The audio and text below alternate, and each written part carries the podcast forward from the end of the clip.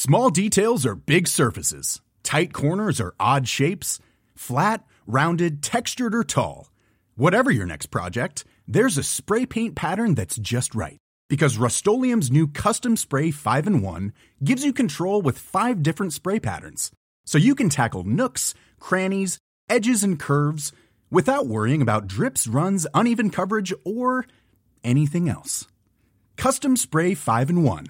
Only from Rust In the market for investment worthy bags, watches, and fine jewelry, Rebag is the answer. Rebag is a luxury resale platform where each piece is carefully inspected by experts to ensure quality and authenticity. Use Rebag to buy and sell finds from the world's top brands, including Louis Vuitton, Chanel, and Cartier. Head to Rebag.com and get up to 15% off your first purchase as a member with code REBAGNEW. Shop today at Rebag.com. That's R E B A G.com. And use promo code REBAGNEW for up to 15% off your first purchase as a member. Life is full of what ifs. Some awesome, like what if AI could fold your laundry? And some, well, less awesome, like what if you have unexpected medical costs? United Healthcare can help get you covered with Health Protector Guard fixed indemnity insurance plans. They supplement your primary plan to help you manage out of pocket costs. No deductibles, no enrollment periods, and especially no more what ifs. Visit uh1.com to find the Health Protector Guard plan for you. Mom deserves the best, and there's no better place to shop for Mother's Day than Whole Foods Market. They're your destination for unbeatable savings, from premium gifts to show-stopping flowers and irresistible desserts. Start by saving 33% with Prime on all body care and candles. Then get a 15-stem bunch of tulips for just $9.99 each with Prime. Round out Mom's menu with festive rosé, irresistible berry chantilly cake, and more special treats. Come celebrate Mother's Day at Whole Foods Market. Hi, I'm Daniel, founder of Pretty Litter. Cats and cat owners deserve better than any old fashioned litter. That's why I teamed up with scientists and veterinarians to create Pretty Litter. Its innovative crystal formula has superior odor control and weighs up to 80% less than clay litter. Pretty Litter even monitors health by changing colors to help detect early signs of potential illness. It's the world's smartest kitty litter. Go to prettylitter.com and use code ACAST for 20% off your first order and a free cat toy. Terms and conditions apply. See site for details. There's never been a faster or easier way to start your weight loss journey than with PlushCare. PlushCare accepts most insurance plans and gives you online access to board-certified physicians who can prescribe FDA-approved weight loss medications like Wegovy and Zepbound for those who qualify. Take charge of your health and speak with a board-certified physician about a weight loss plan that's right for you. Get started today at plushcare.com slash weight loss. That's plushcare.com slash weight loss plushcare.com slash weight loss. The following is a presentation of the Force Center podcast feed.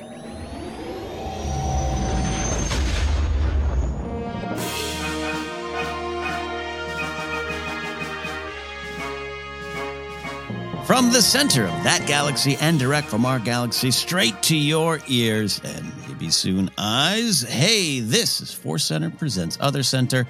I'm Ken Napzok. I'm Joseph Scrimshaw. And I'm Jennifer Landa. And we are here to talk about a month of motivation. It's a new month, and we are going to be motivated. We're going to find motivation. We're going to share motivation. Joseph, please help me be motivated. I will. I will light a, a non literal fire under some part of your body. Thank you. Before we get to all that, as always, I want to remind you today's podcast is brought to you by Audible. Get a free audiobook download and a 30 day free trial at audibletrial.com slash four slash Force Center. Over 180,000 titles to choose from for your iPhone, Android, Kindle, or MP3 player. A little bit later, we will have a recommendation, an other center recommendation book we think you should try out on us. I almost got through that without a tongue fumble. But it is a Tuesday for us, not a Monday, and time has changed and it's dark earlier. My stove phone uh, clock won't change. I can't change it; it's broken. So I thought I was late today. It's one of those days, uh, which is why Joseph's going to slide here, take over, and tell us uh, about our current Ask segment. Uh, my stove clock has, is slowly fading uh, out. The the light bulb is slowly dying, so the time is getting harder and harder to see, which I don't like is a metaphor. So I'm going to fight that clock. Uh, but our current ask, we're going to pivot back to YouTube. So uh, a couple weeks ago, um, maybe a month ago, uh, I decided like let's shoot for the stars and, and said some ridiculous number that we want to get to. Uh, but what we would like to get to is back up to a little bit closer to where we were. Uh, we've been having a couple new people join us on YouTube, but uh, as we're not talking about Star Wars right now during the strikes, we've been having some uh, people leave us as well but we're excited about the the future of YouTube. We're excited about the strike coming to an end someday, and we would love to have those uh, subscriber numbers uh, back up. So if you have been a subscriber in the past, we'd love you to resubscribe. Or if you've been listening to the podcast anew and you're like, what's this YouTube thing? I'll check that out. Uh, please go and find us on YouTube. Uh, we would love to get back up to about 7,500 subscribers. We're at about 7,000. 426. I said about, but then I just looked at the screen, and literally read where we're at. Uh, but we would love to get back up to 7,500. That is our ask this episode. That's a good ask. Subscribe, get in there. You're going to want to be there. Cool things are coming uh, during the strike and after the strike. So uh, join the, the YouTube uh, movement over there. The YouTube movement, like it's this brand new tech. new thing. I, I remember that day. I remember that day. Do you all remember where you were? Where you're like, what's What's YouTube? Uh, mm-hmm. Painfully, painfully down to the detail because it was mm. told to me with great encouragement to get started on it, and I was like, ah. I've told the story before, mocking some friends for doing movie reviews on it. Like, what are you? What are you doing? That's that's where I go to watch the lazy Sunday clip from SNL or Cats. Like, it, no one's gonna watch. Hmm. the Beatles are a guitar band. They're going out of style. What do you? What do you? Mm-hmm. Well, uh, before we get into the main topic, we do like to catch up. It's life adventures. Uh, it's it's needed. It's needed to kind of uh, put some perspective on the week. Uh, uh, so, Jen, normally we start with you, but I'm going to set. I'm going to put. I'm going to put down my cards. I'm going to play my hand right here, right now.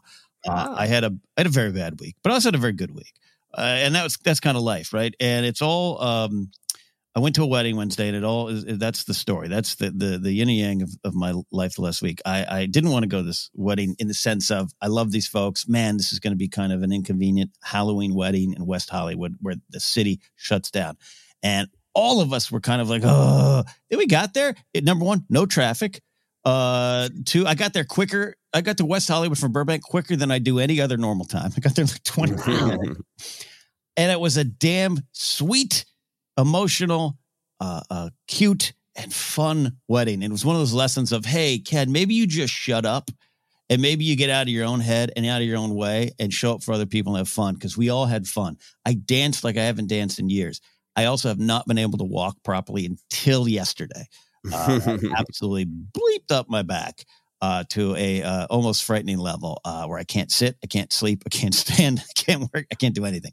Uh, it's been a painful week, and that's kind of my week immense joy and a lot of pain. So I'm going to have to find the lessons in that. So hmm. what what are you doing with your body right now as we record? The are only, you sitting, standing, crouching? I have the high the high uh, broadcast chairs, but it's at bar level, right? Really, it's mm-hmm. bar set setup. I do that so I can stand during shows. Uh, back in the radio days, I stood most of the time on air, so so I'm used to that. But you just you just I, I talked to my friend uh, Brian Tiller who has uh, uh, back pain. He's a tall lad, six five and uh, or so, and and he's because I just live with it every day. It's it's a six or seven every day, and that's where my back pain is. So I just you, you sit until you can't anymore until it starts burning, and you put the pads. I feel like a grandfather. Give me my sitting pillow. And try not to overdose with pain, but pain meds. You know, I don't want to go down that road. But uh, you know, uh, three ibuprofens for breakfast is not a abnormal thing around here. And yeah, so I'm just sitting. I'm just sitting, and I squirm, and I try to find the joy in it. Squirming toward joy, yeah. motivational speech. Mm-hmm. my God! And it's here and for anyone. Before anyone tweets in, I, I, I, this past year I did go to the doctor. Did go to a back specialist, and and they said what I had it's like it's like an old fracture uh, is so low and the surgery would be so invasive and the and, and the back specialist was like I wouldn't do it. So mm. and this is it. This is it. This is where we're at. Yeah, no, and just managing it uh, seems like a, a, wise plan. Yeah, yeah. I don't care. I'm going to dance the night away, even if I pay for it. Jen, did you dance and cry at the same time this week? Uh, no, not this week, but I have in the past. uh, uh, this past week, I realized that we recorded before Halloween. Mm-hmm. Um, so Halloween did happen, and I I had a funny incident. I should share it on my TikTok. I was going to share it on Instagram, and I'm like, nah. Uh, but Mm. I, I- you know, I'm passing out candy to kids, which was unusual. We don't always get a lot of trick or treaters, but we kind of got a flood of them, which was very exciting for Mm. me. And I just was like, oh my gosh, I was buzzing with energy. I was in the middle of trying to get my Furby costume on. So there was a lot happening, and I was in mom mode. So my brain was all over the place. Hmm. So this kid comes up the do- to the door, and I totally recognized his costume right away. And I was like, ah, I said, Zelda. And he looked at me. This kid was 10, and he looked at me. ju- Like the the eyes went to the back of his head. He turned and walked away. And as he was walking away, he stuck up his index finger in the air and said, "I'm Link." Oh no. Oh, You guys? Oh, and I no. shared this in TikTok. I was like, listen here, kid. I mean, this is what I wanted to say. I was playing the original gold cartridge, Legend of Zelda. I know who Link is. I I like I actually took a picture of the screen when I beat the game because I had spent Mm. so much time. I have that picture Yeah. still. this is amazing. We've never talked about this. Mm. Oh, m- I was so like, and there was nothing I could do. The kid had walked away. There was no chance for me to redeem myself. I felt Mhm. ashamed. And I was like, this is what it feels like to, to feel like an old person, Right, where this young person thinks that they're schooling me. Mhm. And I think what Mhm. happened was I didn't articulate you're you're from the character you know you're from the Zelda game. I, I just was like my brain was just like free association Right. Zelda. Yeah. Yeah. I'm like, we play Breath of the Wild. I as Link, like I know who you are. Like, oh, Mhm. Mhm. it was just I had to accept it. I had to accept that I was just this this mom who didn't know who Link was. just hurt my soul. Uh-huh. hurt my soul. I want I want this to be an actual, you know, filmed comedy sketch where you actually run forward and just start tearing into the kid and saying like, "Do you know the difference between Ganon and Ganondorf? Huh? Do you? Do you? Yeah. yeah. Oh my you God. little bleep." Oh. Oh, it was just like the amount of attitude. Like, just he was just so, ex- he was like exasperation. Like, yet again, I have to explain my costume to this adult that doesn't know anything. Yeah. You know what I mean? Yeah. I just was like, Yeah. oh, God. Listen here. Listen here, you little bleep. Let me tell you something. Oh man. I yeah, yeah. Yeah. It's and, and look, I think the three of us are relatively plugged into what's going on. Do I know every cool new artist that comes up? Do I know every trend? No, I don't. But I, I Right. we're not like my folks who, Right. who rent DVDs from the library. You know, we're not we're not Right. Right. Right. Exactly. By the way, fine, like- because I love libraries, but I don't want to disparage libraries. I want to make sure I'm clear about that. But it's just my mom's like, "What's what's a Netflix?" So right. How do I, how do I enter my password? Like, no, Mhm. I'm, I'm dialed in, Mm. kid. Yeah, I mean, like I would understand the kid's reaction if you were like, "Oh, you're Mario," like deeply wrong. But like the Right. fact that the little bleeper couldn't give you the benefit of the doubt that you said the name of the bleeping video game, the franchise. mhm, Like, mhm. I'm mad at this child for you. I look. Well. I, I've, I've always felt the branding of that game is off. Then call it Link. Then just from day one, it should have been the Tales of Link. All right, if that's I know Zelda, I get it. I played it, Right. but that, that's not that's a them problem, kid, not not a me problem. yeah yeah that was that was uh that was really funny that's what happens when you're tired and passing out candy there you yeah. go Yeah. Um, Oh, I love that gold cartridge. Many happy memories of that gold cartridge. Right, right oh right. so Uh, many hours on here just to tell you, but Jen, you just reminded me. Uh, for this wedding, we had to leave the dogs home, and I was terrified. We were terrified because there were going to be eh, the doorbell was going to be ringing every five minutes for candy, right? So we, I got two um, uh, buckets full of candy. I went to the store, oh yeah that's and to sound you know old, uh, it's expensive. Not a kid came. no You have, you have the Mm. ring on, you know, so you can say no one. Ca- so I have been eating two buckets worth of candy for the last week too. That's really good for your Oh. back, I think. really great. The sugar, uh, the cr- uh, it's not been great. So, um, if anyone wants uh, blow pops or Twix, uh, mini sized Twix, let me know. I'll mail them out. Um, All right. or Joseph, if you want some, I can drop some off. Uh, let me know. Okay. I like that you're like, I'm not leaving my house. I just mail things now. I don't I don't leave. Oh, Set up a pneumatic tube to send Twix back and forth. Uh, Joseph, uh, you you had a busy weekend, I know. I did. I did. It was, it was actually hard uh, to try to narrow in on life adventures because Halloween was great. And then the next night, I went to Guns N' Roses at the Hollywood Bowl. And then I flew to Mobile, Alabama, a city I've never been to for the uh, H.P. Lovecraft Film Festival. So it was like sometimes our, you know, adventures of the week was like, I don't know, I did some writing and tried to stay positive. Um, but this week, lots of stuff. Uh, Halloween was great. Uh, uh, we ended up driving to uh, Burbank because a uh, a designer of like an event designer who's who sometimes uh, works uh, at at, uh, the same places as my wife uh, works. Uh, had set up this amazing, beautiful, elaborate uh, tribute to classic horror monsters. So that was great. Um, Mm. But the, the the the thing that was uh, the theme that I pulled out of my life adventures Mhm.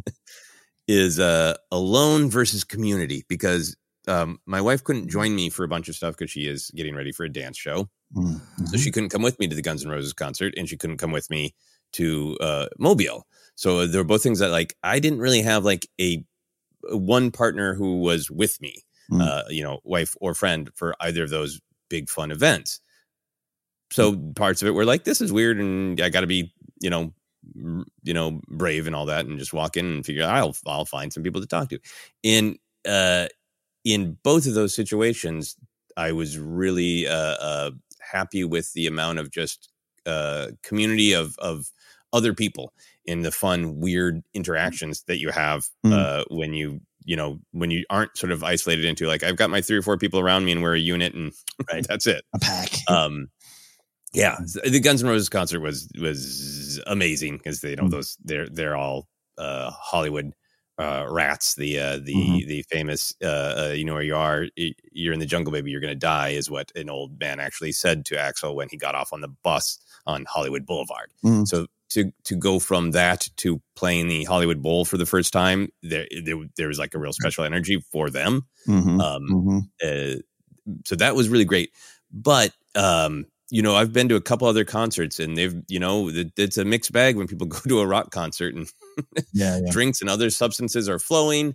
um but anyway i ended up sitting i was on the edge of one of those hollywood benches and um people kept coming and going and fighting over the seats and all that uh Hmm, hmm. but I had a couple of different seat partners. This uh, couple, middle aged couple who were extremely happy to be there, had never seen Guns N' Roses live, and then proceeded to either yell questions at me about my favorite songs or make out for the entire thing. There's a while there, I was Oh. just standing next to two people, just literally dry humping Yeah. to Rocket Queen. Like, cool, cool. Oh I feel a part of the community. And then uh, they they played a song that they don't always play in concert, uh, Civil War, which is one of my favorites. So I, I standing up dancing, and the woman next to me suddenly got really excited and was really dancing. It's like it was fun to be sort of like we weren't looking at each other, but we were both dancing outwardly, but yeah, we're dancing Yeah. together. And then I look over and notice that her her fella has been filming her the entire time in this uh, in a real influencer vibe, a real like my fella is filming for me, and I was just suddenly like, I think I might be in an influencer video dancing. And then when she left, she was like, "Thanks for dancing with me," and the guy Oh. gave me like a thumbs up of like, Oh no. like Oh I, think, no. I think I'm in their video. I'm gonna have to try to find it.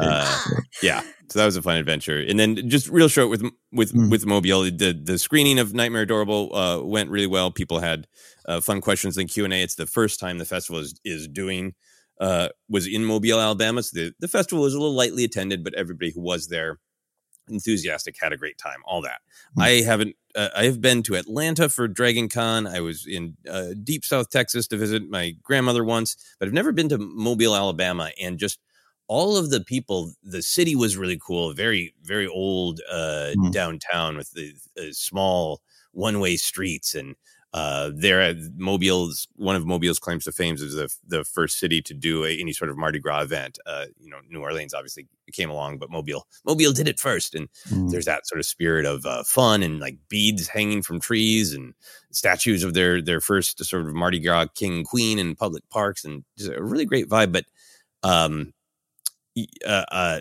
the southern hospitality, the the the friendliness and the honesty thing was incredibly real and incredibly nice. Yeah. And particularly in a time or place where I could have felt a little alone. Like that I got to the hotel after traveling for like 10 hours and you know, Mm. 22 year old woman greets me by like, how you doing, baby? and coming from the Midwest, like that, calling somebody you don't know baby is fighting words. That Yeah.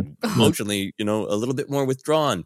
But just that, you know, I've never been called baby, love, or boss more in a weekend. What's up, boss? Yeah, that's great. And it's uh, it it, it, it was all Mm. just friendly. Like I went to a a, a bar by myself because Mm. uh, just uh, wanted a beer in the afternoon, and the guy's like, "How you doing, boss?" Yeah. oh my gosh, I love it. All just so friendly. Even the TSA agents were friendly in Mobile, Alabama. So that was just Yeah. a really nice experience to have. I'm glad you said that. I'm glad you highlighted that. I, I know there's so much in the world and it's easy to fracture off. Uh, uh, and there's a lot of uh, history to be dealt with all around our country. I get it. But I, every time I was in uh, Tennessee or that part of the country, there's there there is a, a hospitality that that does shine through, and I always enjoyed it. So that's that's, Yeah. that's a good point.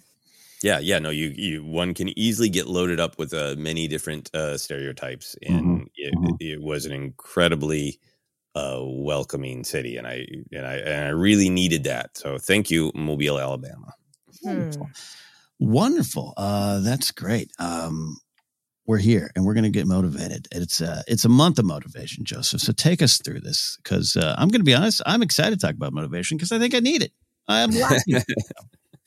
Yeah, no, it's very hard, which is I think why people have to sort of like band together and and create events. And the reason this topic uh, jumped to mind is that it's a NaNoWriMo, uh, National Novel Writing Month, uh, which I think is in a, a it's very specific. Let's write a novel, but uh, it is just entirely an idea of like let's take a really hard thing that takes a lot of time, a lot of motivation, and let's turn it into a community thing so people know they're not alone. Uh, Mhm. how you doing, baby? That's what National Novel Writing Month is saying. Uh, so we're going to discuss a little bit how we stay motivated uh, creatively, or if if uh, we want to talk about non-creative things in terms of motivation, that's fine too. We often Mhm. gravitate toward creative because that's what what we do. Um, so we're not necessarily going to talk about novels, but you know any creative or life tasks in general, all the challenges, tips, etc. Uh, but I do want to start with the acknowledgement of National Novel Writing Month in asking both of you, because I don't know, start with you, Jennifer. Have you ever participated in National Novel Writing Month or have you ever wanted to?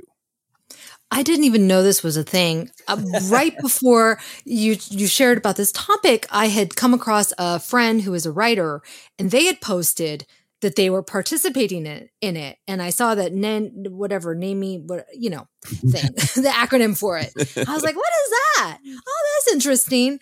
I- I have no desire to participate. I am not a writer like that. I will leave it to the writers, but I think it's a really it's a really great way to get motivated and also hold yourself accountable, right? As we're going to talk about. Um, so yeah, I, I did not know such a thing existed, but yeah.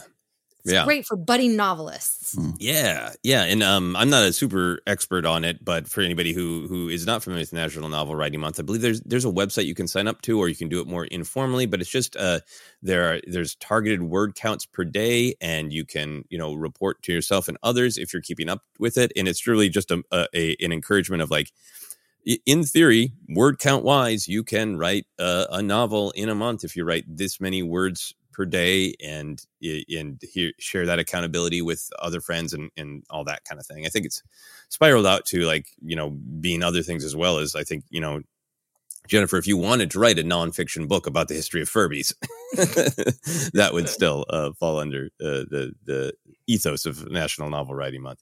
Ken, have Oh, you ever participated or or or felt the pull? I, I was aware of NaNoWriMo. You said it so Yeah. poetically. NaNoWriMo. NaNoWriMo, which sounds like uh, uh, some kind of uh, Furby language. Uh, I um, have not, but I'm aware of it. Um, I think it's a great idea. Uh, I, uh, in terms of, um, yeah, I have uh, one book somewhere on shelves, but I, I wanted to write fiction in my 20s, and I did. I have a very bad rough draft of a first draft of a novel, um, and never shall it see the light of day. But uh, I, so I don't know if I've been tempted to do this, but I really like the idea behind it, which we'll get, get into, uh, Mhm. just because it is something that is acknowledging human nature and trying to help in spite of that. you know, like you can do it. And maybe accountability or structure or forcing yourself to do even just a little inch forward um, is is uh, its own kind of motivation, perpetual motion, right? Uh, we'll Yeah. Move forward. So I, I, I'm excited to dive into the ideas behind it. Yeah, yeah, and I think also the idea that you know y- y- you don't need special permission. You know, Yeah. from you don't have to have gone to school or need special permission. Like, do you, do you want to tell a story? You can.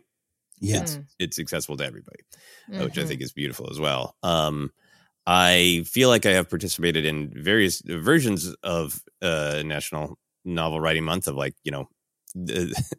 uh, non-national you booked a show and you have to write it a month Right. uh, so I feel like I've, I've informally done it a lot, but I did actually do it in 2021. I didn't uh, Mm. sign up to any like a group or any website or that, but I just like I really I had a novel idea. I wanted to write it, and uh, it's challenging to set aside the time every day, and it helps to have that's everybody's doing it, and Mhm. there's accountability, all that. Uh, so in 2021. I finished uh, three quarters of a novel, and everybody's always really gentle about like the goal is to write a lot. If you don't finish your novel, fine. Um, Mhm. yeah, I finished like three quarters of a novel, you know, many, uh, you know, tens of thousands of, of words. And I made time for it almost every day. I think I skipped actual Thanksgiving, um, which was, it was a really great experience. Uh, some of that novel is very rough. I'm sure I uh, used the, word luminous 8,000 times in one book, so I'll need to change that. Uh, It's a great word. and then yeah so then uh at the end of last year uh 2022 i had had it as a goal to to just finish the novel so i did manage to to finish it so i have a complete first draft uh but it's been really hard to make time to finish it so i have participated i want to participate every every uh uh november but it but it can be hard to to find the time uh, which is Mhm. part of the reason we're having this discussion Could there be a follow up month of National Edit Your Novel Month? Part of it? That would- Yeah. yeah nano re- redo month yeah uh, Yeah. redo mo um yeah which is which is what i need and, and may, i'm sure there is somewhere but Mhm. it is it's a different beast to uh rewrite something Yeah, and yeah. uh, i i kind of thought like oh, once i get the first draft done i'll be able to revise it pretty quick and like oh no that's a that's a lot of words that's like 80,000 words yeah, yeah, yeah. and like at least 40,000 of them need to be moved around that's a lot of work That's yeah, yeah. th- This I don't want to go to too too far down the rabbit hole. That's the thing, but editing the written word versus anything el- el- else you edit is that's so many words. You move one sentence, the whole Jenga tower crumbles, and you get that's Mhm. intimidating. Yeah, no, and it worked really well, but there are those those prices of the speed writing of like I cannot remember what color eyes the, my main character has, and I've changed it seven times, and you know Yeah. it's hard to search for and that kind of thing. But Yeah, uh, so okay, we wanted to get a baseline for National Novel Writing Month, but now, like we do, we're going to go back to uh, the beginning and talk about what appears to be our favorite topic here on Other Center: our parents. uh, I think it's a, we were talking off air. It's a natural. We're we're, we're doing a lot of uh, topics where we, where we talk about uh, life experiences, introspective stuff. So where we start and our parents are a natural thing to come up. But Mhm. going back to the beginning for you, Ken, did your parents encourage just the idea of goals? It doesn't even have to be creative, but like set a goal and hit it. Did they encourage that? Did they give you any tools for that? What was your experience? Uh, this sounds super negative, but not really, not to my memory. They, they encouraged things, uh, creativity, and and uh, um, allowed me to be the at times weird little kid, or other times, you know, I'm, I want to play baseball, like like uh, you know. And that's by the way, not that you can't be weird and play baseball. Um, eh, so I want to make sure the, the, to speak positively about that. I think they just definitely tried, uh, but I don't feel. I feel I, I emerged from this all with um, not being pushed by them, but in the end, not pushed by myself enough, which is still something that lingers today. Like a national novel writing month is great. Could I have national manage your own YouTube channel and hit the standards you set month? Like, Mhm. you know, um, yes. could it, could we do that? Because it is sometimes that simple. Yes, life takes you every day could be an adventure, but like I always find if like, man, if I just sat down for 30 minutes, I could get that thing. And and and there's wonderful jokes you can tweet about. That thing you put off for six years took five minutes. Yeah, that, that the reason that joke resonates Mhm. is it's real. Um, I but I think some of that could have been changed if I had a little bit more of that. What do you want to do? And here's how we can help you get there. And here's how you could maybe get there. Mhm. Do you think Mm. your your do you know if your parents had goals? That sounds really negative. Did your parents want anything? No, but but was it they're just were, were they more of the mindset of like you you set up life and you just keep it rolling, so goals was not an idea for them. Sur- survival, I think. Um, um, you know, uh, it's not something I've spoken with my father on. Uh, you know, he's super talented in, in many ways, but did the kind of it's too hard to make it. And then I got the the the, the wife and the two kids here in the late seventies. Um, I stopped that now. I have my job, and that's what I do. Mm. And I think that never translated directly. I was never told that. Um, and I've tried to take the positive out of the negative of, you know, I'm I'm not going to do that. Not sort of wife or kids. It's not in my cards right now. But like even when I thought that would be, I was still going to try to be creative. Um, Mhm. So I took that lesson out. But survival is, is is a good thing. But but there's a little bit of my my, my to go into the mother center. Uh, Joseph and I had these conversations in, in the bar in Anaheim uh, in 2022 my mom was less concerned about my goals and what I wanted to do. She just didn't want to get me. She didn't want me hurt. Mm. So everything was done from a just don't get hurt physically, emotionally, at, on any level. So Yeah. taking a Is risk. Satan behind National Novel Writing Month? Is that possible? yeah. Um, and, and that's been to, to, that's part of, been part of our conversations. Uh, uh, what I call negative attachment, where yeah, yes, you Mm. don't want me to die. I don't want to die, but you're more worried about what you will do upon my death than my death. And, and, and that's, that that this I promise this gets lighter and uh, you know so I don't have a lot of it will but there I think I, I was thinking about it really hard this morning over a cup of coffee. There was never a you want to be a baseball player? Here's the 17 things you need to do be a baseball player. You want to do comedy? Uh, they drove me to play practice or helped me went and saw my drama performances in junior high but there was never a uh, what could he do? A ninth grade English teacher pulled my mom aside and said your son's a good writer. He needs to start now on how Hmm. if he wants to make a living off this, he needs to do some things. And uh, she told me about it, but then never there was no follow up on that. And I was allowed Hmm. to drift off into, into depression, which is not my thing, but I, I drift off drift off into depression. So by high school, it, when it ended, uh, I was far removed from that path. Mm. Mm. Yeah. How how about you, Jennifer? What was your experience with uh, your parents and the idea of goals? I don't think they ever, my mom ever spoke about it like that. She was a teacher, um, and then later on became a principal. So for her, everything was very linear. Linear, like the deadlines were very, very clear, right? Like you go to school, you have papers due. Okay, then you go to college. Okay, then if you want to become a professional of some sort, you either go to graduate school or you get a certificate or whatever you need to do, right? It's all very, uh, and then you get a job afterwards. And that was what she was very, very big on um, in terms of like cre- having creative goals, that was just never something that she ever really thought of or talked about because she came from extreme poverty. hmm It, it just seemed too lofty um, to her. And so the only thing would be like uh, my piano, Mm. which she would tell me, you know, so and so, the reason why they play so well is because they practice for two hours every day.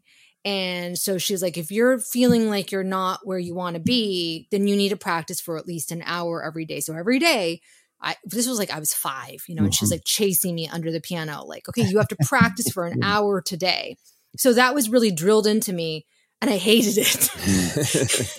and then and then later on, and what I've been dealing with now is realizing like you kind of have to be a good business person and a hustler if you want to monetize your art and be able to like set those goals, hold yourself accountable and Mhm. you know, you have to figure out how to do that. And I I just don't think that that's really in my my nature um, Mm. as I've discovered.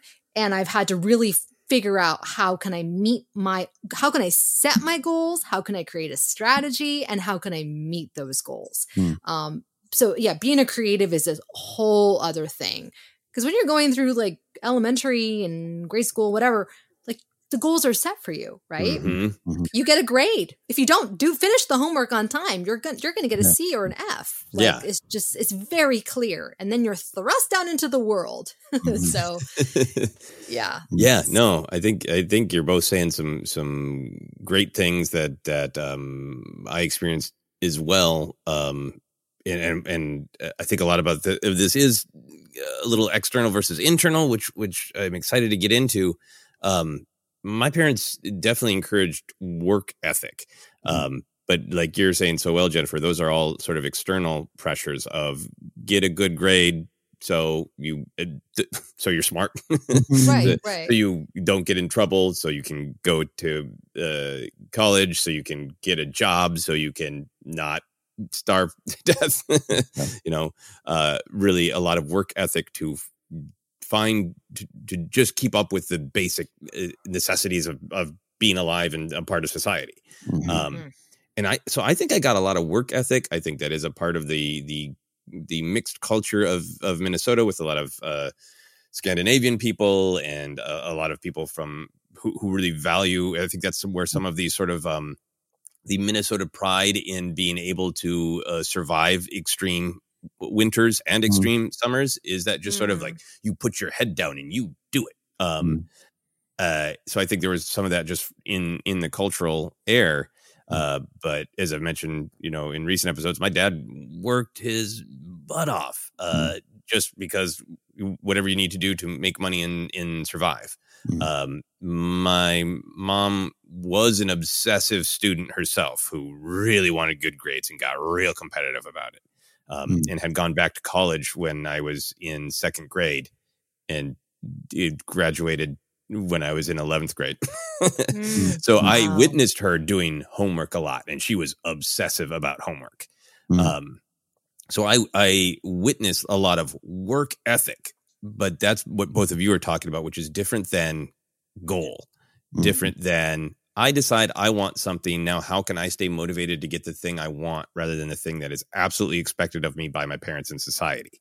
Mhm. um and, and i think the first time that my my dad uh, or anybody really helped me with a, a goal in particular was you know i wanted to to learn to play the drums because uh I met other kids in high school who were learning to play guitar and bass and we were like we should form a band and like can any of us really play our instruments yet no Mm. uh Mm. so my dad had been kind of lightly teaching me some of the basics um but then in, in I think a, a lesson that has paid off in life. Um, in tenth grade, there was like a homecoming. Uh, uh, I don't even know what the noun for it is these days. It, it, the uh, presentation that you know it wasn't it wasn't at the football game. That was everybody come to the gym and the teachers said some things about how great the school was and introduced some alumni that none of the kids care about Mm. uh, the I think maybe the high school band played or whatever. Uh, but they wanted to have you know uh, students do things. So uh, I managed to book a gig for our band to play uh, another brick in the wall part two Mm. Mm. uh, with you know we don't need no education. And at first the prince was like, the lyrics of this song is we don't need no education. Is like.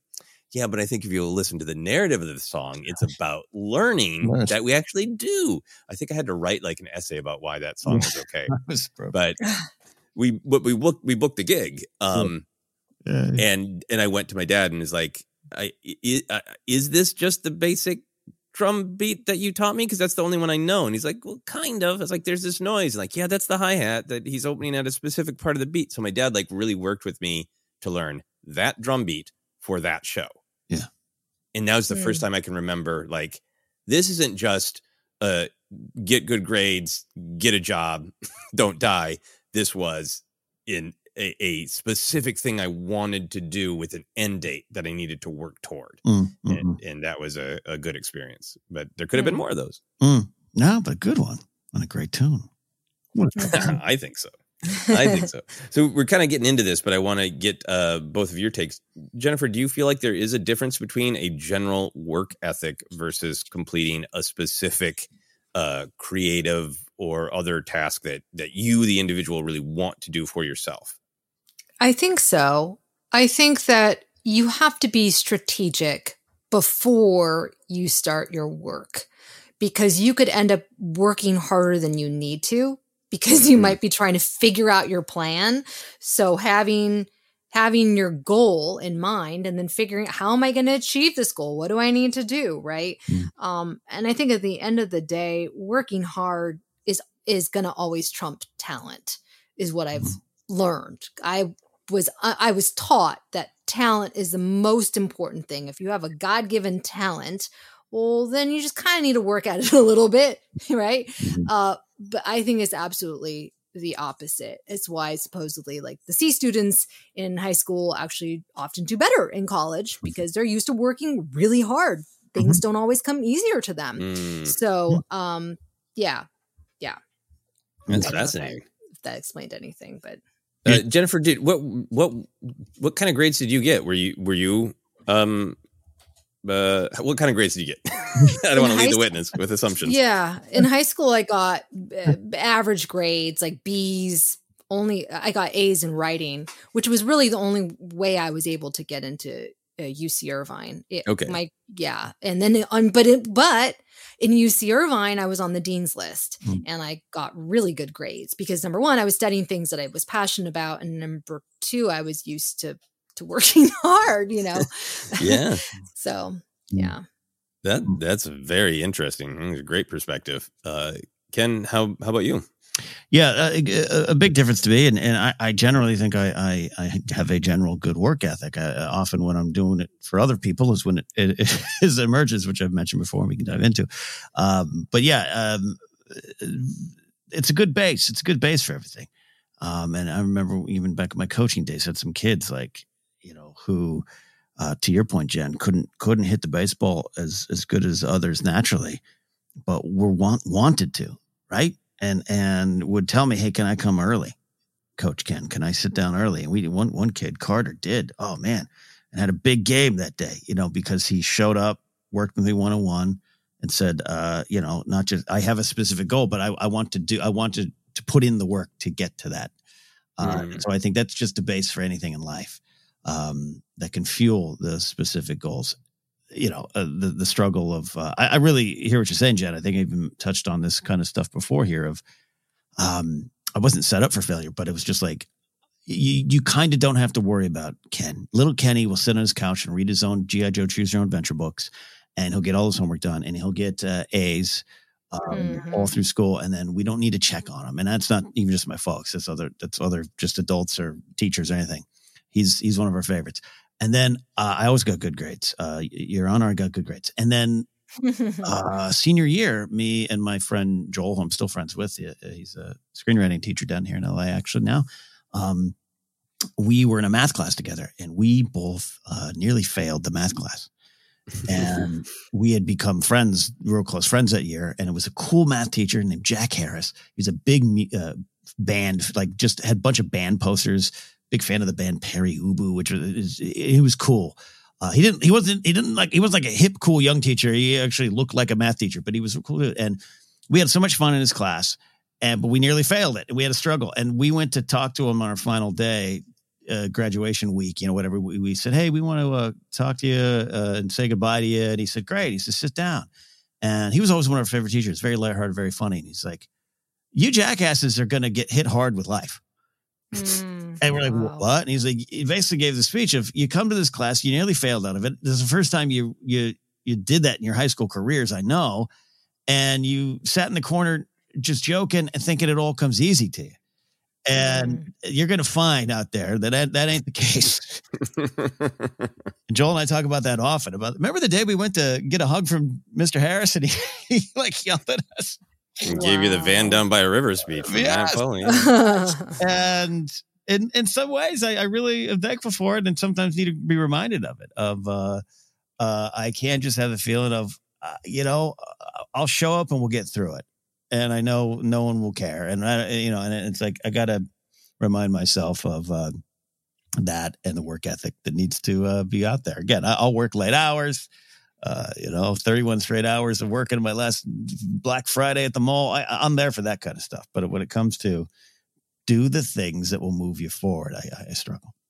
Yeah. Mm. No, I, I think that's uh I think it's totally understandable. I think a lot of people are in the same place where uh maybe we can beat ourselves up because we don't feel like we're motivated, but then you look at your life and like you're you're working constantly and Mhm. and that's Mhm. one of the things that's hard to how do I when you when you do all the things you need to do to make money, to be a good friend, to be a good partner, if you got kids, to be there for your kids, to be there for your pets, to be there for your Mhm, parents, mhm. uh, all of which I think does take a sort of um, um, literal work ethic and emotional work ethic. And then Mhm. it's in some ways this different thing to say, can I carve out time and emotion for what I want? Mm. And I think that's such a big difference between general work ethic Mhm. versus completing a specific task of um, the goal thing to me is just entirely about asking what do i really really want and what within my power can i do to get it Mm. Mm. and Mm. can i first identify what it is and then can i set a goal to actually reach it Mm. um, and i think i think some of those struggles are definitely evergreen but i do think there that's the kind of thing that is Mm. you know affecting our mental health uh, with social media Mm. of you know as we talked about before kind of seeing all of these different things that other people do or sometimes just seeing something kind of shiny and just like you know it- it's not a it's not a creative goal to go well that other person uh got more likes for that kind of photo how do you turn that into how do you turn that sort of flash of you know Mhm. But i want to be seen and i want to be appreciated into what do i truly truly want for myself and what are the steps i can do to possibly get it Mhm. Yeah. Right. Yeah. yeah and maybe maybe uh jen jen you would be much more knowledgeable than ken and i because of your children on this maybe that's being taught more but i think when we were growing up there was such a focus on like life is hard you know if you have a decent job and people in your life Mhm. uh, th- then find a hobby. But what is this? You know, uh, this I don't know. I, I think growing up, it might have been cons- considered sort of like indulgent or uh, uh, Hmm. uh, Mhm. maybe even sort of uh, vain to be like. What do you mean? What What do you need? Like, do you do you have a family and a and, and a place to live? Yeah. Mm. You're done. Um, Right. and I think that that to me is a big part of it too. Of of in the power of, of uh, National Novel Writing Month is a large group of people saying your soul is important too. Do you Mhm. want this? Do you have something to say? Here's a whole community supporting you, not just in like the actual tangible goal of of writing a novel, but basically saying like your soul is worth spending time and energy on. Mhm. Yourself, an investment. Yeah. Right. Yeah. hmm Uh, but it is, of course, challenging. So let's talk about that. Uh, Jennifer, you for you, what's the biggest challenge for complete completing like a creative goal of like you've done all the like I know I want to make this. I know the steps I need to do to do it. It's all mapped out on paper. What then is the biggest challenge actually making it happen for you? uh staying on task um you know i'll get inspired like especially when you're working on something for a while you might might start to get like bored kind of bored with it or just feel like frustrated. And so then you see something else and you're like oh actually i'm inspired to do this. And then you get kind of uh yeah you get a little conflicted. So time management is key. Working when you don't feel creative. Mm. this is the the most difficult i think for for creative people whether it's writing uh acting visual arts painting really anything. Um and then the last thing would be deciding when it's good enough. So that's Mm. why they say to have that deadline and just be like it is done. It may not be perfect. There it you know th- there may be more i want to fix like george lucas. But this is it. This this is good enough. And being okay with that. That's the hardest thing i think for for any creative person. Hmm Yeah.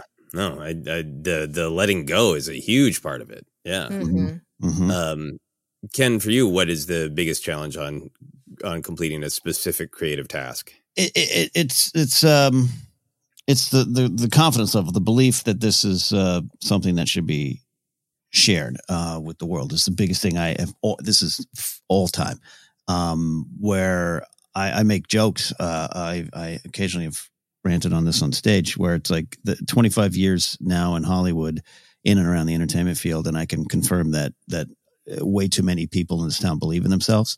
Uh, uh, and we've all been there. And I was having some of these discussions um, uh, this week with a friend of mine, uh, Joey. Uh, uh, we met for coffee. We were both kind of talking about our futures, you know, and he's just like, you know, you see someone do something and they put it out there and they post it, short film, comedy set, whatever it is.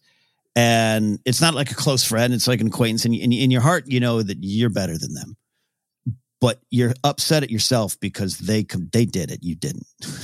Mm-hmm. and mm-hmm. you keep telling yourself, I'm not worthy or this shouldn't be shared. Um, and that's been a big thing for me. So there's other challenges, the time, all those kind of things. Um, investing. I sometimes do a shotgun approach where I have I just interests everywhere, right? And, and, some people joke, Ken, you're kind of a modern Renaissance man. Well, that's not a, a, a thing for success. Let me tell you. you know You know when that was a successful idea uh, in the Renaissance. Not. um, you need to hyper focus on some things, and so I, I. But all of that flows down into this what I call these obstacles, these these personal obstacles I put in front of my path to stop things from being completed. Deadlines are big for me. It can put pressure on you but saying this is going to be done by December 15th is something I need. Otherwise, it won't won't get done. Because I, mm-hmm. I, I, I, there's a project I, I, I, was trying to start right now with a, a, friend of mine, and he's been busy, and I haven't pressured him to. Hey, you know, uh, he works a, a full time gig, and and um, it's a little audio comedy piece we're trying to put together, and and and because I have no deadline, I haven't mm-hmm. touched it in a month. Now mm-hmm. we're probably not going to be able to do it. Uh, so uh, I, I, I, I, if I don't say I, the philosophy, you know, uh, like a lot of folks we talked about, a, you know, SNL fan, that that Lorne Michaels idea of the show goes on eleven thirty, whether it's ready or not, is how I function. Mm.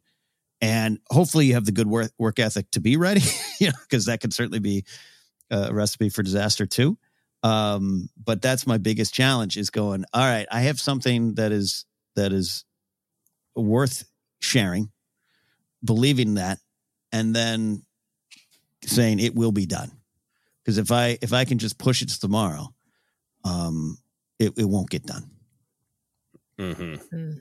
Yeah, no, it is. It's so hard to just have that like floating deadline. You really have to have a, you know, mm-hmm. I, I fall into that every time. Like maybe around mid year. Great. Nope. Yeah, what right? day? Yeah, I think so. I think the the biggest challenges for me are uh fear and time. I think no matter how long you've been doing creative things, yeah. um, yeah, I think sometimes we think of fear as is something really big, but I think it's the like every every day when you start again and that like that little bit of that resistance.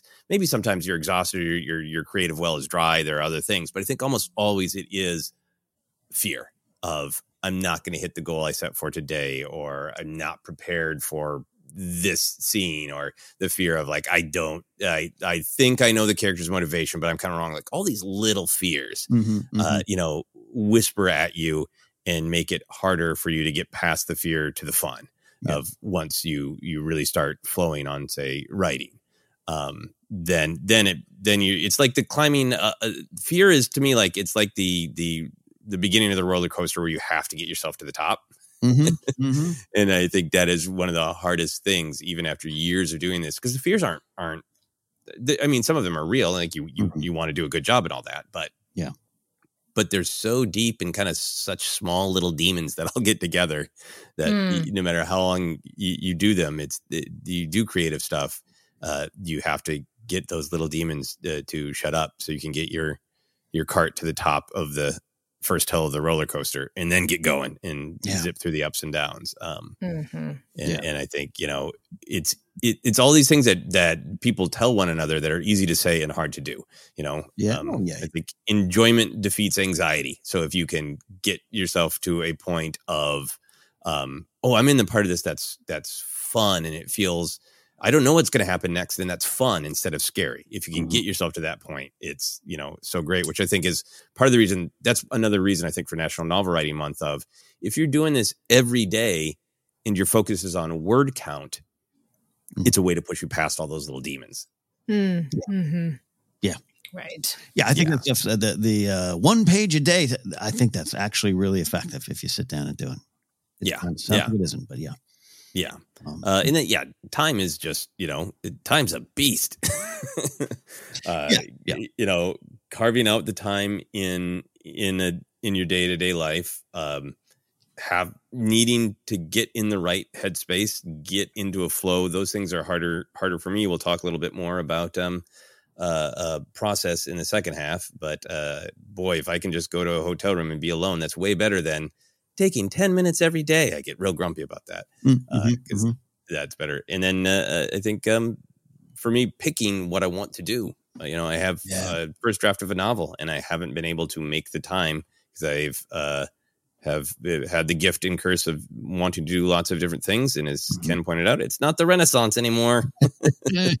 I I don't have you know uh, Mhm. one rich patron, and uh, you know uh, Leonardo da Vinci did not have streaming access to anything ever made. Mhm. Uh, so different times, and, and it's hard to make those choices and, and pick the time. Mhm. Uh, it's Yeah. a thing. it's a thing. And and and and you know we'll talk about process like you said, but like oh, as always, when when these things spring up, giving yourself a little bit of grace to say, all right, today wasn't a win, or tomorrow I'll do better. I think that's valuable too. Mhm. Yep. Oh yeah, Grace. Grace is a great friend, um, and your partner, obviously. uh, but we'll talk more about that on in the other half of the episode. We will. Before we do that, we're gonna uh, gonna we're gonna do Force Center another center recommends to uh, uh, today. Uh, Joseph, uh, the question mark is going to be filled by you. What do we have? Yeah, so uh, this is a a book that was kindly gifted to me uh, a couple years back, and I put it on my to read next pile, and then other books got on top of it, and um, I'm very glad that I finally uh, picked it up. Uh, it is a book uh, by the director Ken Kwapis, who, who people will know from many different things. Uh, the movie He Said She Said. He directed uh, the pilot in many episodes of The Office. He directed uh, basically the the first uh, season of the the Larry Sanders Show. All sorts of great stuff. So it's this book is fascinating because it's a mix of autobiography and really practical, really helpful, really friendly guidance on uh, on directing, on the actual art of directing. Mm. Mm. Um, and I, I brought it with me to Mobile, and I was almost late to panels because I couldn't stop Mm. reading this book and looked it up. There is an Audible version, so I think if you're interested in directing, it's really, really great. Uh, but if you're just interested in a, a funny, friendly look at uh, Hollywood and entertainment, this is a great book to read or listen to. Uh, so that's the recommendation. But what I really want to do is direct. There you go. Uh, listen to it today. Get your free audiobook by going to audibletrial.com slash force center. Again, that's audibletrial.com slash force center for your free audiobook. It really does help the show. All right, quick break. On the other side, we're going to talk about what works here on, well, I almost said force. Well, it is force center. Force center presents other center. You know, we'll be right back.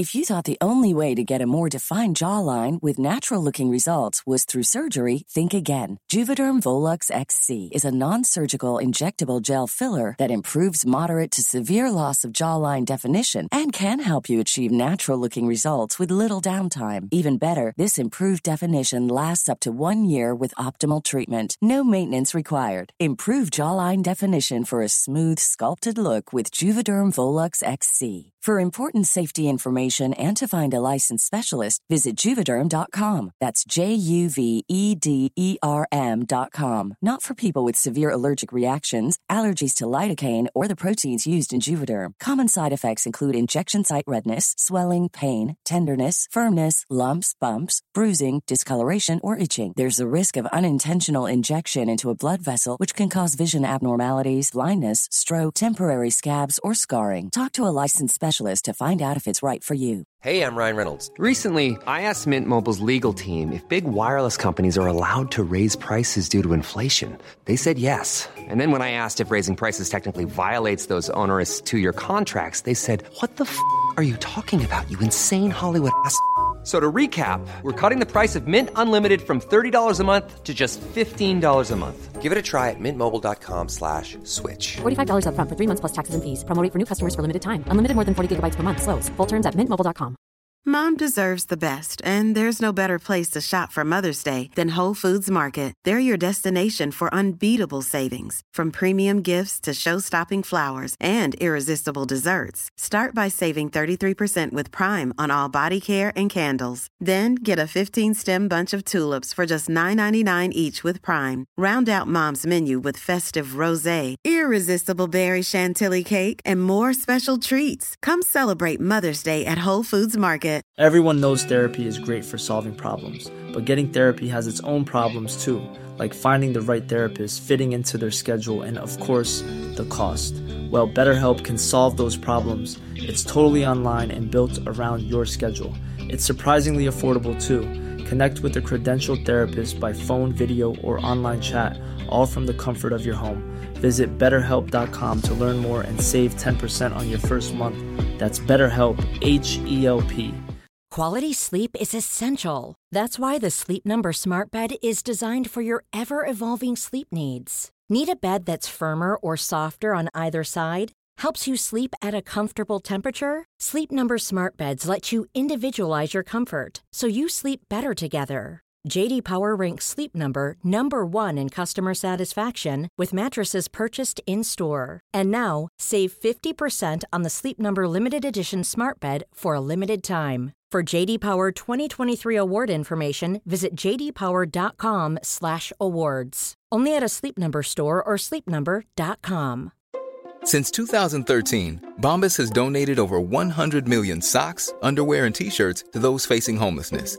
If we counted those on air, this ad would last over 1,157 days. But if we counted the time it takes to make a donation possible, it would take just a few clicks. Because every time you make a purchase, Bombas donates an item to someone who needs it.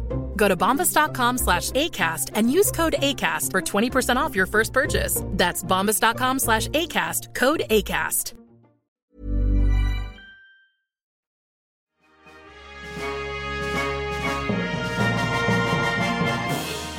Welcome back to Other Center here on Force Center. You all know what it is here. Uh, we are so happy to have you on this journey. We are talking about uh, uh, motivation, uh, work ethics, obstacles that I keep putting myself uh, put in front of myself like a bucket of candy. Joseph, where do we go from here? Are candy an obstacle or can they be a reward? Let's find out. We're going to talk about what does work for us. So, Jennifer, what works better for you for a specific goal or task? Is it is doing a little bit of work every day work better for you, or does setting aside uh, uh, like a few big chunks of time for a creative binge does that work better? I find that I I spend too much time on projects over a long period of time, uh, and then I end up like finally feeling like I just got to get this out, and then I spend even longer on the last few days of the project. Uh, so I really tried to get better on that and go back to that good enough mentality.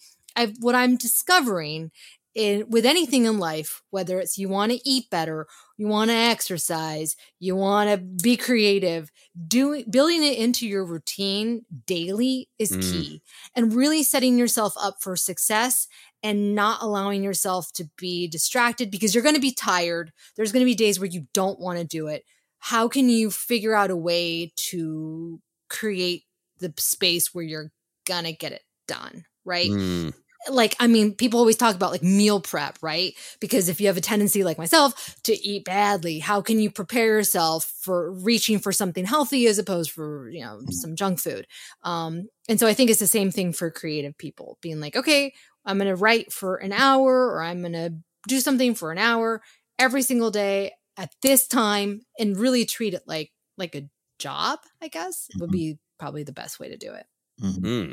yeah no I, I i really agree and i think it is very telling that if you crack open um, most uh, novels that i encounter uh, most books written in modern times the first people who will be thanked is the various uh, life partners who helped the writer make room mm-hmm. uh, mm. for the writing um, and yep. I know that's, you know, uh, I want to be very respectful to people who have, uh, you know, hard jobs and children and, and make time to be creative because it is an extra just logistical challenge, right, Jennifer?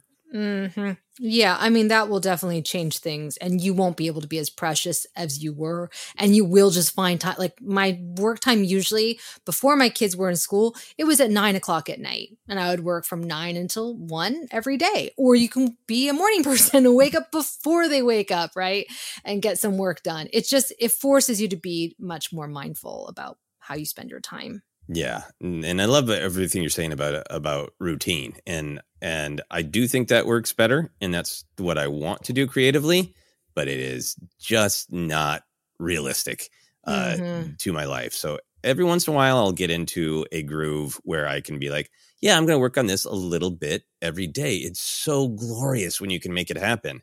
Um, but that one month that I did NaNoWriMo and it was like, I got to get those, you know, whatever, I can't remember the number of words every day uh, or more. It was a real act of let's see what I sacrifice. Let's see what else I don't pay as much attention to.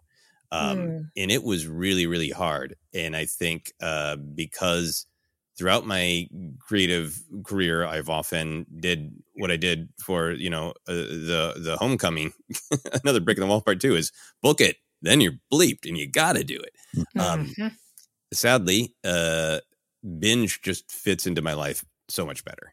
Mm-hmm. Um, and and to me, the positive side of that, in a creative way, is I find the most joy and the best choices when I can disappear into a work. If you're writing something narrative, um, like for myself, a, a play or a, or a film, and you you're just getting to that place where you're like you live inside that world and you you set aside most of a day. So when when you're stopping to make lunch or going for a walk or taking a shower i- i- the the characters are like whispering to you because you're so in that world you're inside it.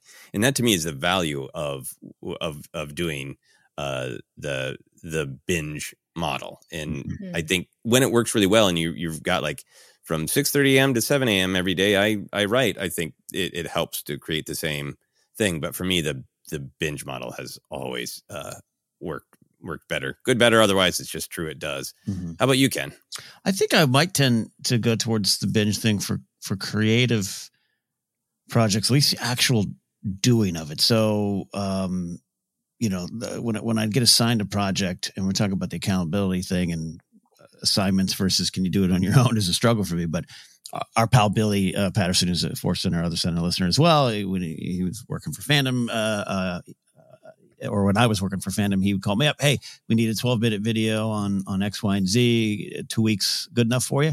Uh, I wouldn't start working on it for five or six days.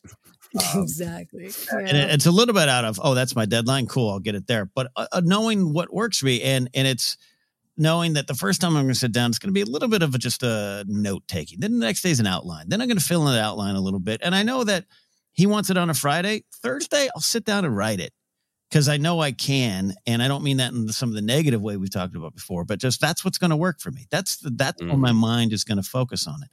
Uh, and and knowing that that is how I work, you know, like you just said, for for better or worse, right? This binge thing.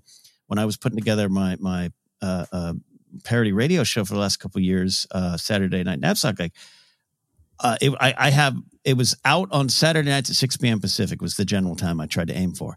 Um, I would tr- there would be weeks where I was like, well, let me try to write it on Tuesday, and I can give myself more time. It wouldn't work. I needed to do it every Saturday about 1 p.m. where I would literally be uploading it at 5:59. And I would tell myself, maybe next week, maybe next week we don't do that. Maybe we start outlining on Monday. Um, and I couldn't. And and and so I maybe that's a problem, but also to your point, Joseph, like my mind, I, I just knew if I did not have that 6 p.m. deadline, my my my my focus wasn't there. And Mhm. that's what worked for that particular show. But other things don't work that way. And I think what works for me is knowing what project deserves three weeks and which one deserves a day.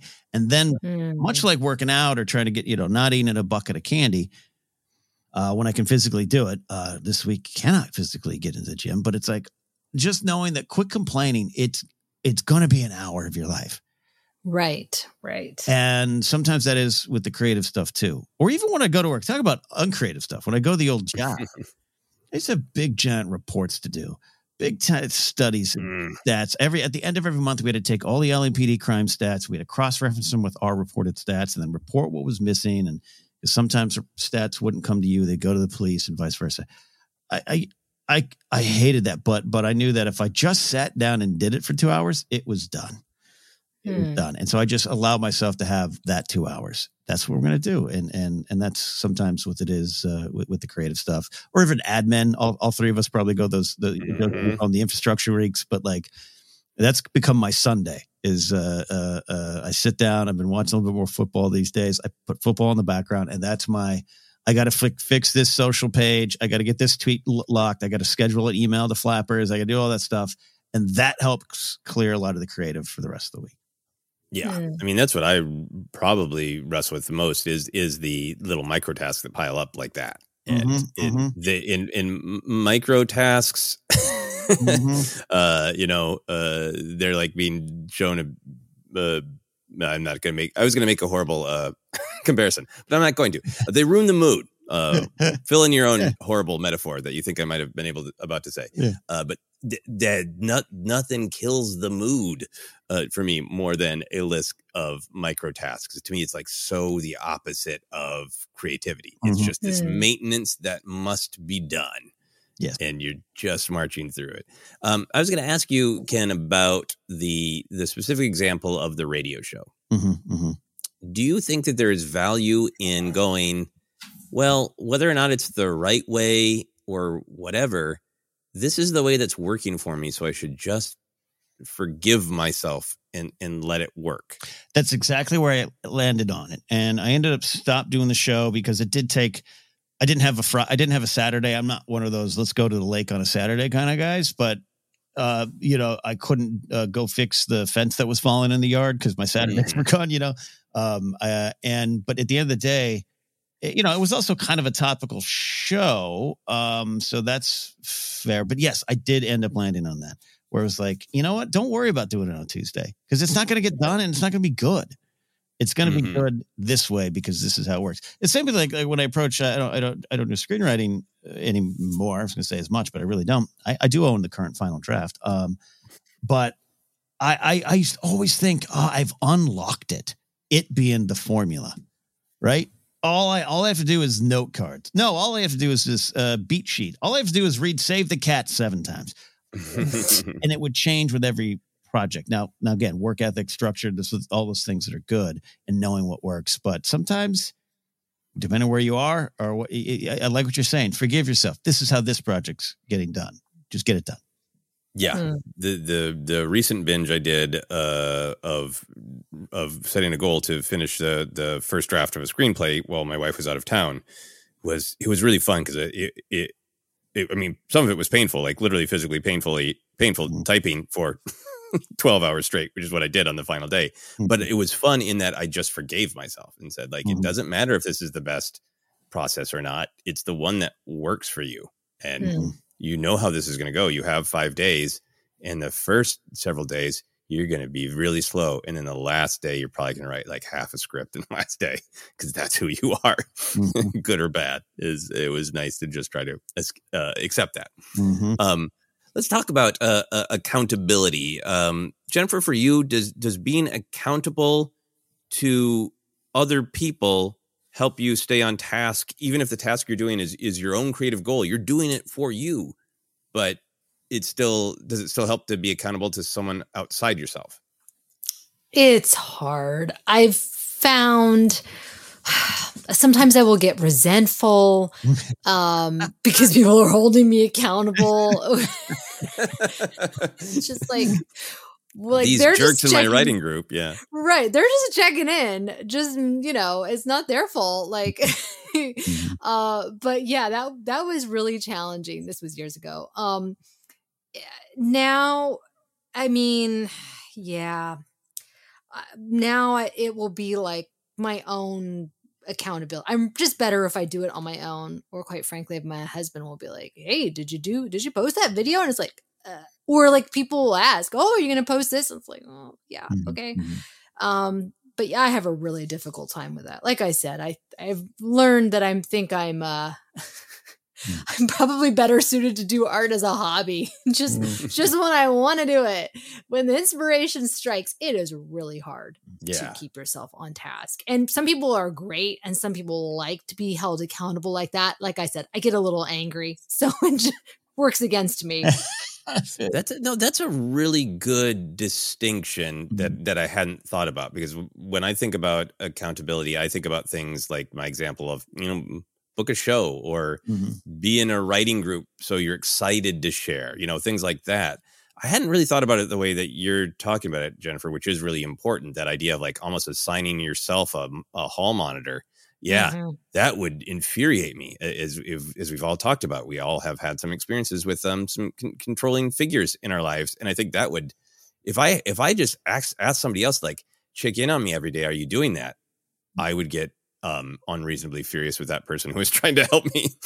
Yeah, these are like friends, and and I, I would get really like, and it's a horrible feeling, right? It's like this is my friend wanting they want the best for me because I told them to hold me accountable, and I'm just like, oh god, so annoying. Uh, So it- yeah, yeah. It's like being like a werewolf and being asked to be chained up, and then you turn into the wolf and you're like, "Brah, how dare you!" Yeah. That's exactly it. Yes. Uh, uh, how about you, Ken? Does does accountability, external accountability to others, help you stay on on your own creative path? It, it does, I, and I'm with you, Jed. I, I resent it. I resent it to the end of the, my days. I, I just, um, I was even talking with Grace, I talking with some other folks. Like, uh, you know, again, I was the, I was a nice little quiet boy, and was good in school, and all my teachers liked me, and I was, um, you know, uh, good at um, washing dishes. Uh, was good at uh, working in a movie theater. Uh, I was uh, good at uh, uh, running security teams. Um, and I, I thought I was the, the, the, the good coworker. Um, I, I just, I've discovered I'm not. I discovered that I, I, I, can't, I just can't. I, I resent it. I resent it.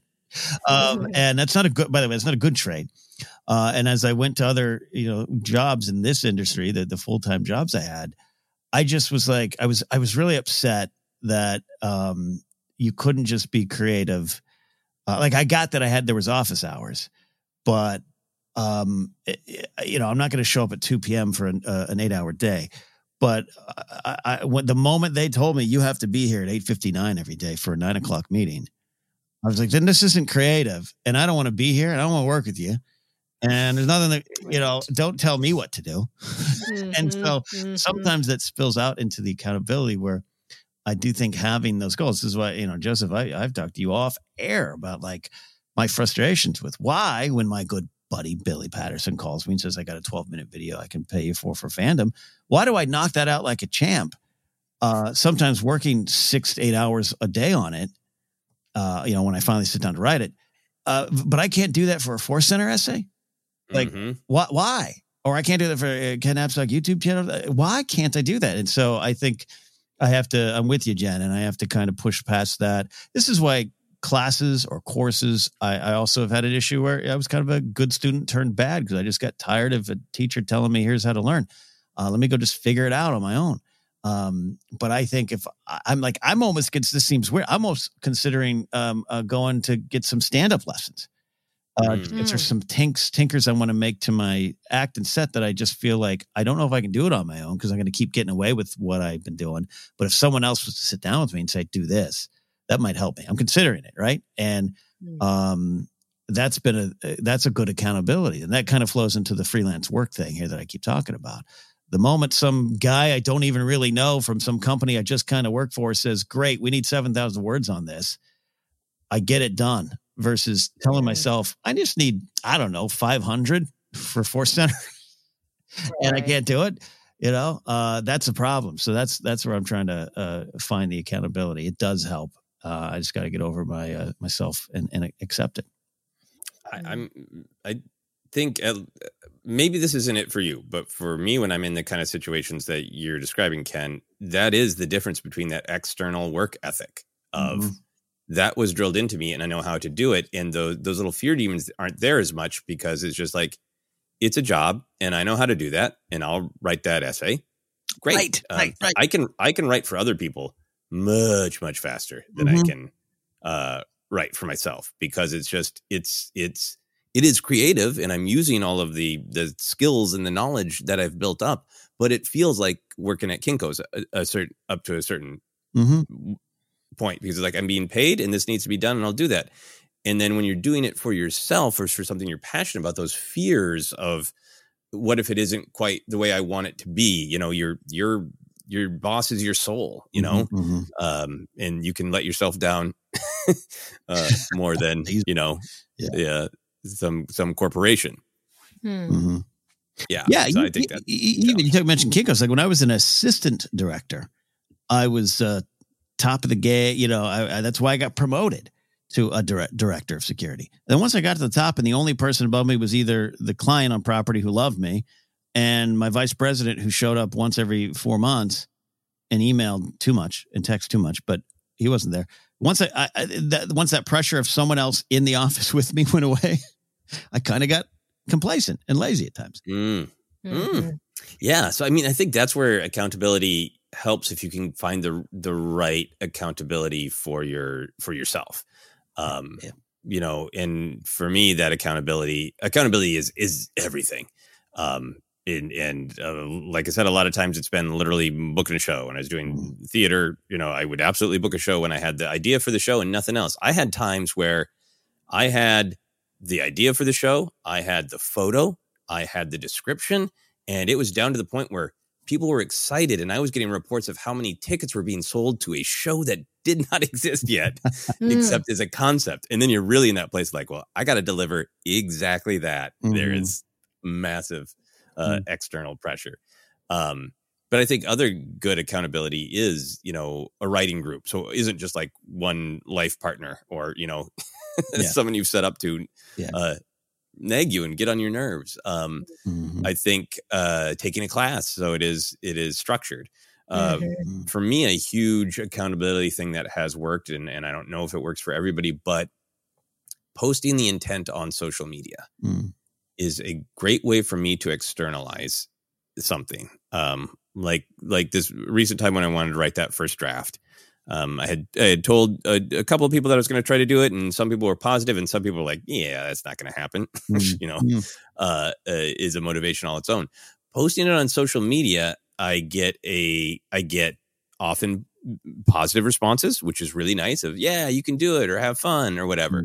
Every once in a while, I'll get the negative, "You can't do that," or "It won't be good," which I don't think is the best motivation to to be negative, but it is certainly motivating. Mm. Um, but for m- more than anything, it's it's me. I've planted my flag, Mm. you know, and th- no one on social media is going to uh, notice if I post something like on Monday. I'm going to have the script done by Friday. Mm. Nobody, everybody's got a busy life. Nobody's going to scroll back and go, "Gotcha." Yeah. but it's a planting a flag for myself of I'm doing this, and I just said it with my whole chest in public Mm-hmm. and and it it is i'm careful about when i do that because for me it is that it's that uh, it's- it's a switch an internal switch Mm-hmm. that goes off of i am doing this it, i've i've made the stake that it means something to me and i'll feel horrible if i don't and i'll feel great if i do make it Mm. um Mm. I don't know if that works for everybody. It might be the wrong kind of pressure. Social media is problematic at best, but posting on social media is a is a huge, great accountability thing for me. I, I have uh, a thing too, and I uh, um, I've joked about it before, but it's real. Where um, I, I think I need to do it tomorrow. I need to complete a, a, a set of song lyrics, and uh, if I sit in my house, I'm not going to do it. But I'm going to go to the zoo, and no one knows what the hell I'm doing. They just see some old dude walking around the zoo, zoo with a notepad, taking note, notes of the meerkats. I guess I don't know. Uh, but I, I feel as though because I'm there and people are watching that I, I get it done. It's so silly, but it's a tool I know. So sometimes it's like, uh, you know, I don't want to be the the uh, poet writing in the coffee shop type of uh, uh, trope, but sometimes if I go to a diner and I pull out a notepad, I, I feel s- this waiter's going to know I'm not writing if I don't put anything down. And it's silly, it's stupid, but it works. No, the the separating yourself from your normal environment works really well for me. And being like, I'm going to, you know, I, I was lucky one time to be able to just go to a hotel and, and lock myself in, and I wrote half a movie. But I, for shorter ideas, uh, I did a lot of work on the Nightmare Adorable by just picking a bar Mhm. and going. I'm I'm solving this one particular question of the short film at this bar today. Mm-hmm. So nice to to be able, if you have that luxury to separate yourself from, uh, uh, even if you have a beautiful, lovely office, Mm-hmm. it's just different to to get away and you're this is your only focus. Yeah. Mm-hmm. How about you, Jennifer? Does does going a different place ever help you? No. no. I mean, I've heard about this. Uh I mean, there is like certainly an energy that you feel when you go to a coffee shop. I think I, Mhm. I think it's really writer specific or like when you any sort of writing um uh, or something like that. I I do Mm. think that there is something about going to a coffee shop um that feels a little bit inspiring. You know, you're enjoying maybe a latte or whatever it is and you feel like especially in Los Angeles when you're around a bunch of like writers with their laptops at a Mhm. coffee shop there's you just feel like wow i'm doing something but when it comes to like what what i mainly do which is i'm shooting something uh, whether it's outside or in my home and then i have to edit then i just i literally i hunker down. I want to be in my space in my chair Mm. with my headphones on and mm. not be distracted and not also feel like self-conscious of people seeing me editing myself mm. which is always a really awkward thing The- right? And then people might ask what are you doing? I'm doing a youtube video. It just becomes a thing. Oh are you an actor? I hate it. I hate it. I don't want to mm, have to explain you know? I'm I'm right with you. If I can bring a notebook to a, a, a cocktail bar and nobody knows, am I writing, you know, a poem for my wife? am I writing a grocery list? They don't know what I'm doing. Oh, I Mm. love that. If I brought a Mhm. laptop and typed actual dialogue in a cocktail bar, I, I would die a thousand deaths. Because for, for exactly the same reason, Jennifer, that sort of that personal, private boundary of like, you know, um, I'm here to work on this, not talk about it. Right right I like. Um, go ahead, Ken. no, I agree. I agree with that. That's funny.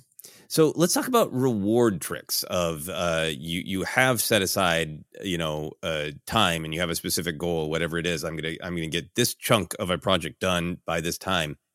How do you reward yourself, Ken? Do you use candy, video games, uh, social media posts? Uh, what what do you use? No, I, I don't. Um, I, I reward myself by saying, "Well, that was horrible. Let's try something else." Uh, yeah, I, I'm bad at this. I, I could say the video games in, in the sense of, but I don't. I don't do it as if I write till eight. I get to go. I get to uh, text Ken Plume and, and Hal Lublin and play Fortnite. I don't. I don't use it as reward. That's my.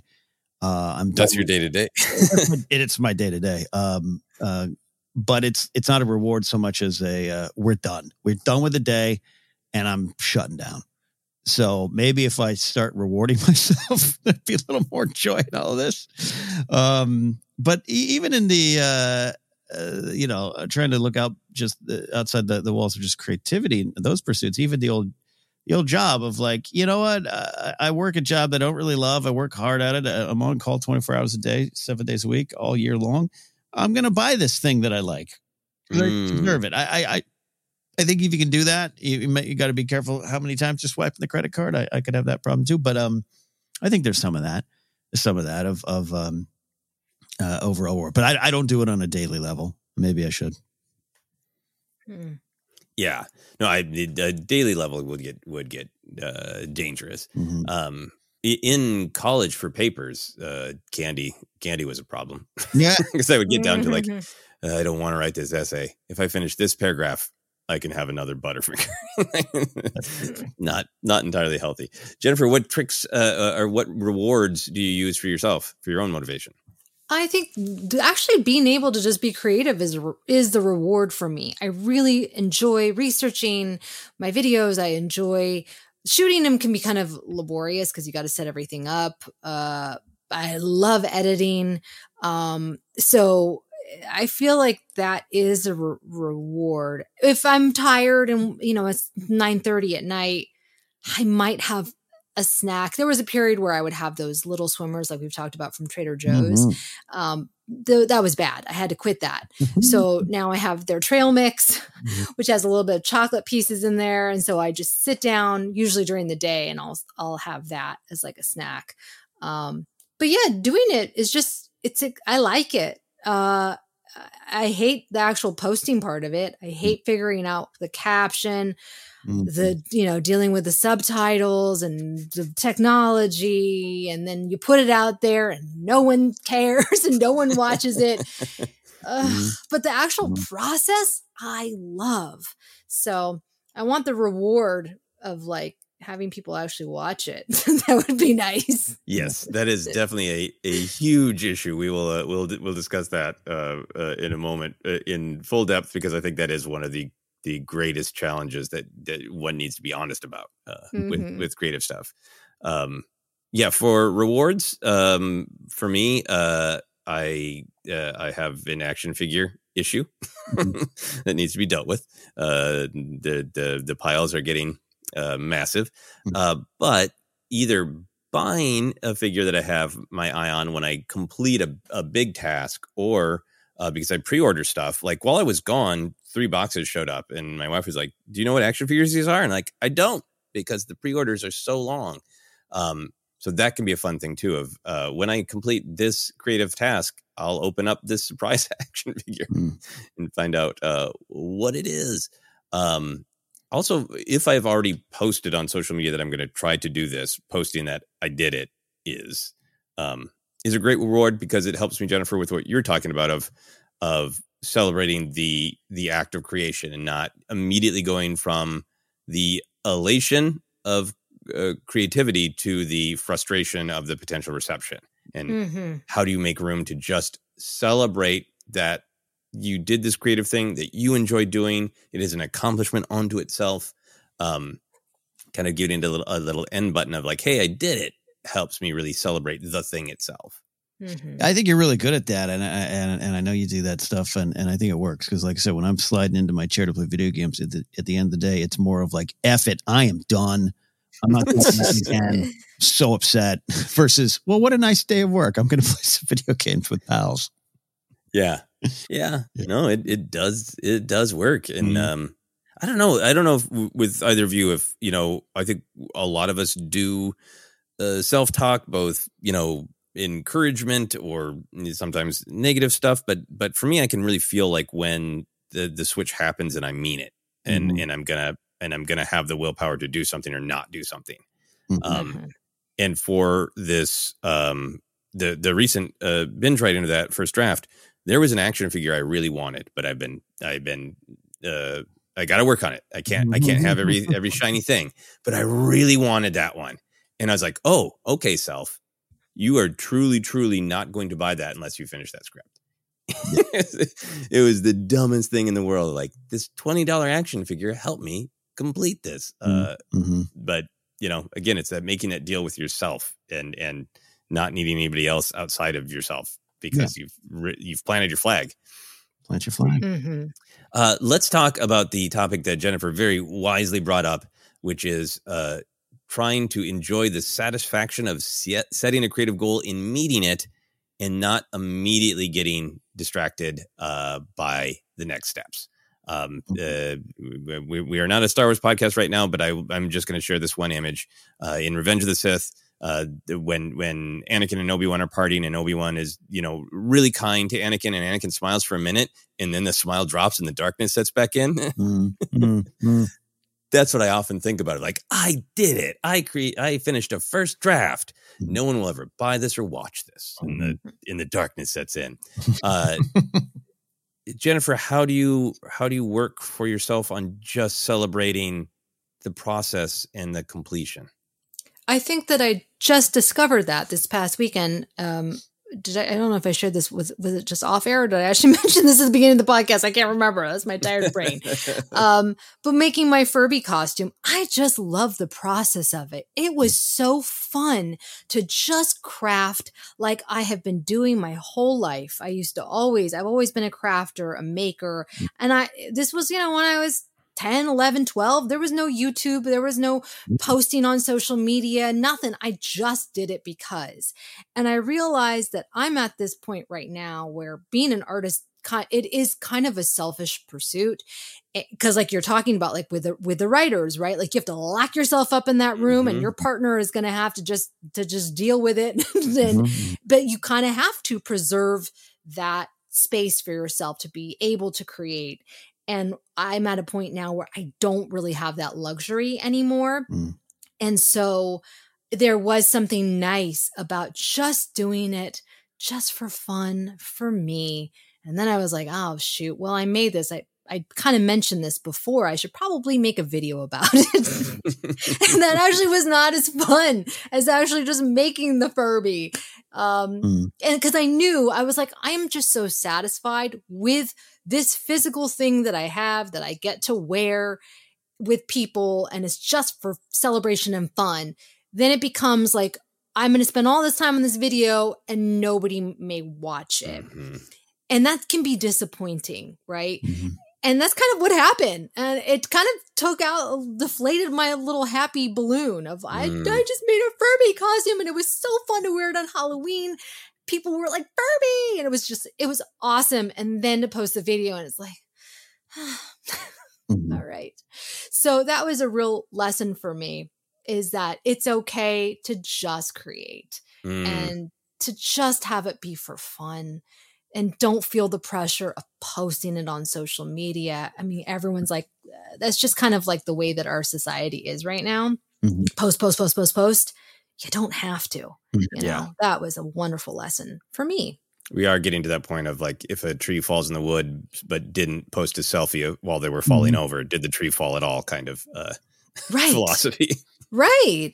Right. Mhm. Yeah. Exactly. and there can be a positive side of it of of you know i think for me when i post that i completed something it is really nice to get that validation and and and there are more people rooting for you than you you realize often when you you know are feeling negative Mhm. um but there is also i think yeah that dark side of it of do do we need to turn in everything that we do for ourselves for joy into something that can be defined by numbers And likes. and then one last thing, uh, yeah, one last thing I want to say is that it, that's exactly it. And that when I posted a photo of it, it felt like I was literally just sharing with friends online because I had mentioned this costume here on Other Center. Mhm. Some of my real life friends, people I know that I told. So that that felt like an organic thing, kind of like old school Facebook, right? I'm going to Mhm. share my my Yeah. family photos, right? it's like that next step though of like being a quote unquote content creator where Mm. that's where it becomes something else and that's where like what we're talking about the motivation to continue doing that to not care about the numbers it is just your routine it is just what you do and separating yourself from the end result right of those views that's the that's key if you want to pursue that job Mhm. yeah yeah. yeah. I, I think I think this is all really important stuff. It was um, really helpful to me. A writing group uh, that I'm involved in uh, in Los Angeles. A, a lot of um, one of the things that you know, a lot of writing groups is just is, is saying the wisdom to one another again and again. Mhm. Mhm. and and one of the wis- wisdoms is that like being extremely def- even though uh, everybody in that group is actively trying to sell things um, and have a successful career to still just absolutely hold close to your heart of what you can control and what you can't.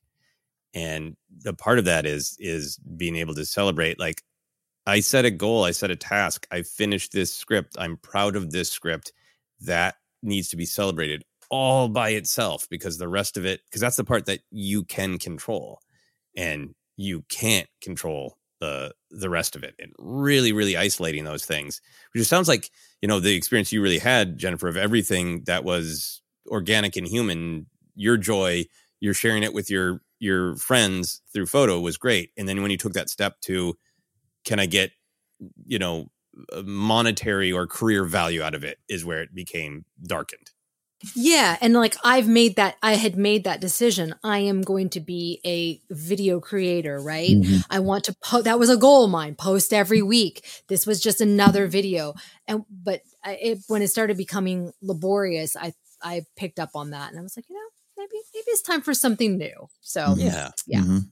Yeah, I think for me, uh, um, I I go up and down about being able to enjoy, uh, to take the, the the wisdom of in, in be proud of, uh, just enjoy the creative, be proud of the you set a task and and you met it, and not and let those things be be beautiful. And then now it's a whole separate thing of can i get it out into the world? Can i get a positive reception? Of of trying to delock those things a little bit of the act of creation should have value the act of setting a goal and meeting it should have value and now turn the page you're on chapter two of this adventure and it's a different thing i'm working on myself uh, on that which is part of the reason that i post about it on social media and talk about it a lot on other centers i'm i'm trying to Mm-hmm. be be proud of myself for just creating things um Mm-hmm. and and jennifer i think everything you're saying about the the why of doing things and and doing things for career versus for personal joy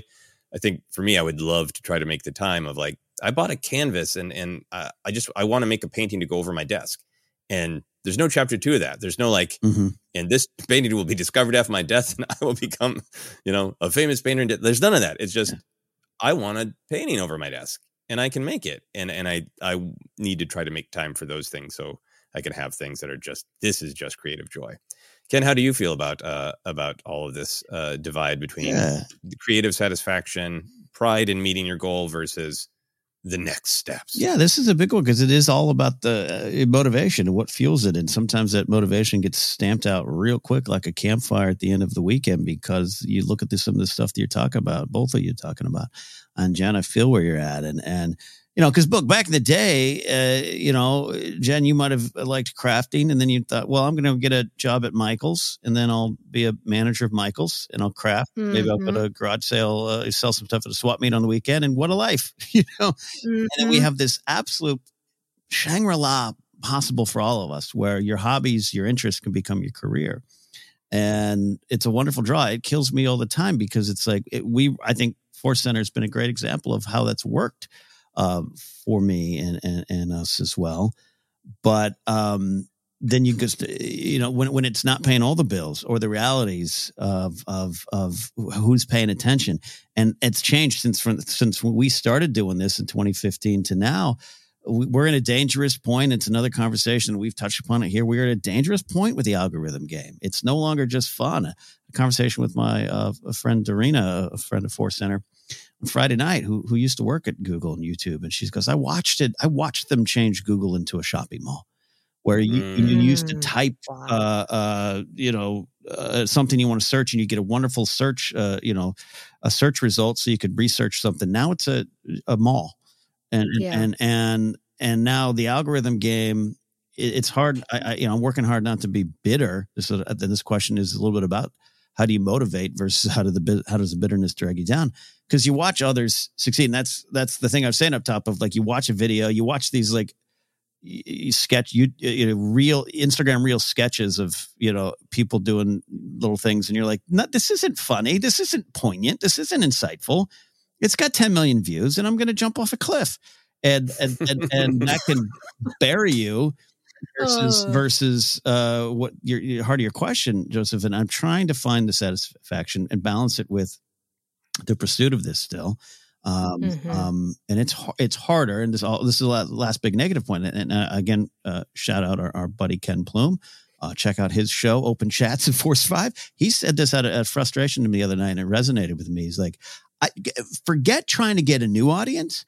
I'm trying to find the people that already support me, and I can't because the algorithm game has ruined that. yeah And and so that's why the satisfaction's dampened. This year, I've done some things and in the process of doing some things that uh, I didn't think I'd do for a lot of various reasons discussed here about self confidence and belief, but they're out there.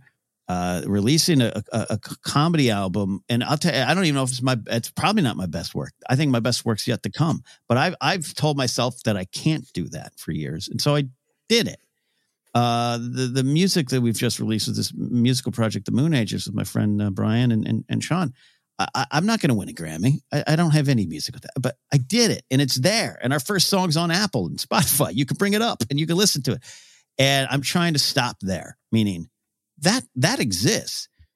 Hmm. the fact that 13 people on apple music have listened to it and i can't get anyone to listen to it is another frustration for uh, another day or maybe i can just be happy with this i did it and i never thought i would because it's easy to push it off at the beginning of the year one of my goals was to do a, write a book of poetry in late 2022 i saw my friend czar who's a great poet uh, uh, at a poetry show, and I thought this is wonderful. Not not not I think I can do it in an arrogant way of like this might be something I want to pursue um, for nothing because I'm not I don't know a lot of rich poets in the world right now.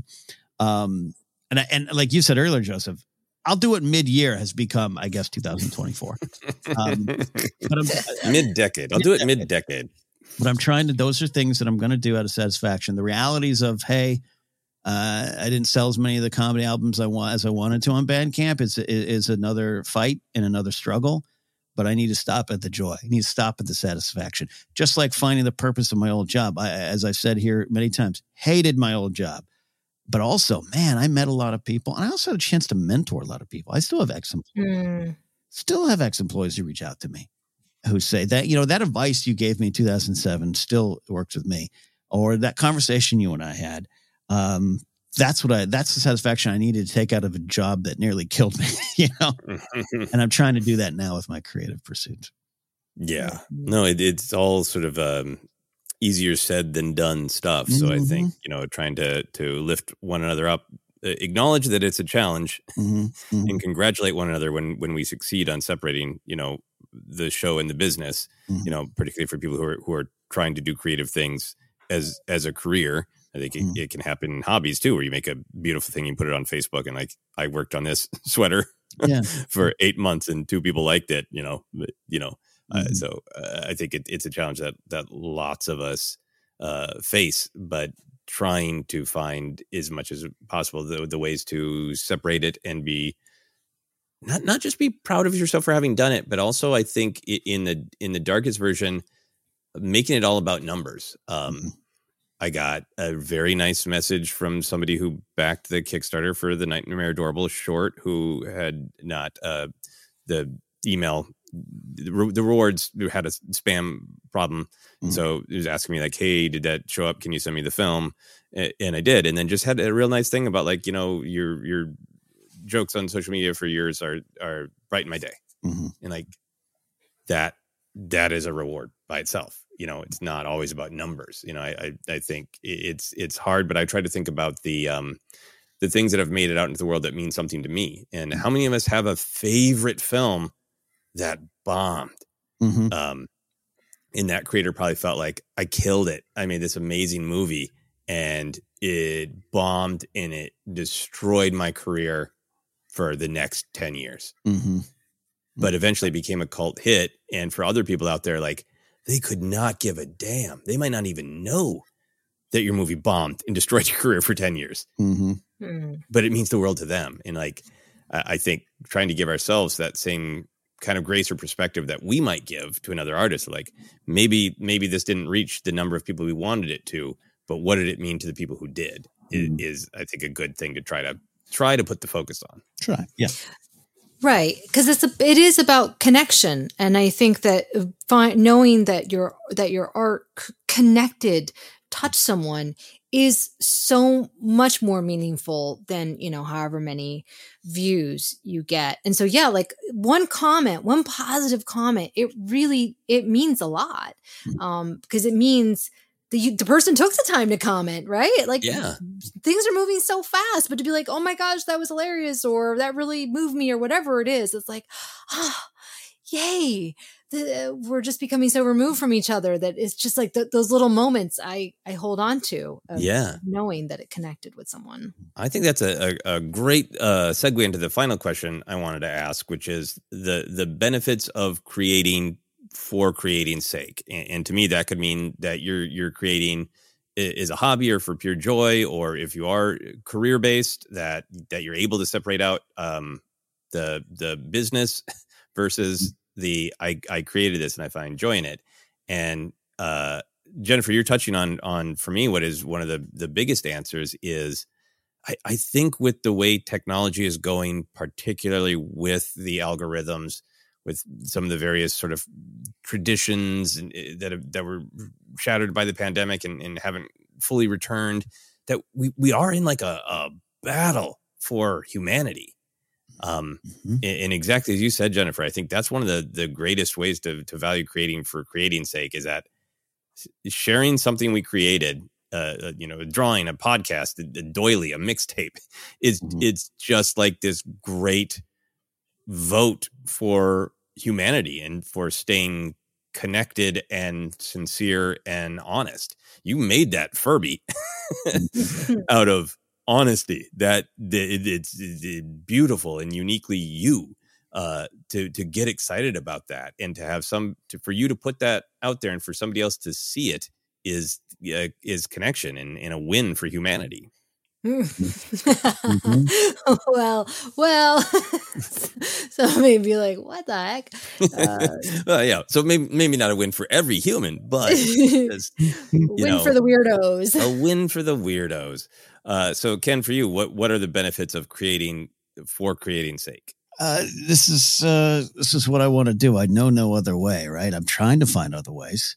Um, like I, I, you know, no joke. I'm I'm trying to apply for a janitor's job at the zoo because I'm like, uh, maybe I'll just walk around picking up trash from the animals. Maybe I'll find some joy there. I, I, I that's a hundred percent true statement.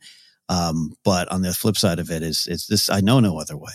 Um, so twelve thousand likes or twelve likes um, knowing that I did it and knowing that that uh, that that that kid who did a parody commercial in his sixth grade class and thought, well, that's how I communicate with the world, and that's what I'd like to do. Um, that that that's that's the big benefit.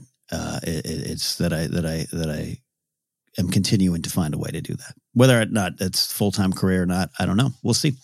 Uh, a lot of things in flux, and, and and your battle for humanity is uh, is uh, it's, it's it's a real thing that's I think took taken an even um, harder turn in the last six months to a year. Yeah, I mean, I think I think you're sharing sharing uh, Ken Plume's comment is that's ex, it's extra hard to to not know when you share something if it's a creative project or a, a, a picture of your your Mm-hmm. Halloween costume, whatever it is, to not know did did did the people who love me not like that or did they not see it? They did not see it. Yeah, awful place to have to wonder. Yeah. uh yeah it, it, it's it's a dark time um i think for me the uh the my final thought on it is uh, i do think just making a mark makes you feel alive there's there's lots of things in society too that tells you don't can't you know you, there's a lot of things where you feel like i pressed the button and i don't know if anything happened Mm-hmm. um making a taking a blank piece of paper and making a mark on it at its best just makes you feel alive um, and even in in my sort of uh, darkest and, and most upset periods when i can get into a creative project i just feel good and i feel alive because i'm creating something. Mhm, so I, I think the the benefit of creating for creating sake is it it just reminds you that you are alive and you have agency. Yeah. Love that. I am alive. Any other final thoughts besides being alive jennifer um, I think the freedom of creating for creating's sake is that you find yourself willing to take more risks, Mhm. willing to make mistakes. You don't have that pressure. Yeah. Um, if you want to have like a, a side business and have open up an Etsy store, just start making stuff. Is what I've been telling my sister, who has she has a job, but she wants to be a fashion designer, and you know it, that's really hard. But I'm like, guess what? you have a, a regular job and now you have the freedom to do whatever you want. And if it doesn't work out, it's okay. It's not your livelihood. You know what I mean? Mm-hmm. Like you can just mm-hmm. create and there's there is something so pure and fun about that. And you may discover, you know what? I don't want to do an Etsy business after I've made 30 hats, right? or you may be like, "Oh, actually I do love this. This is my passion."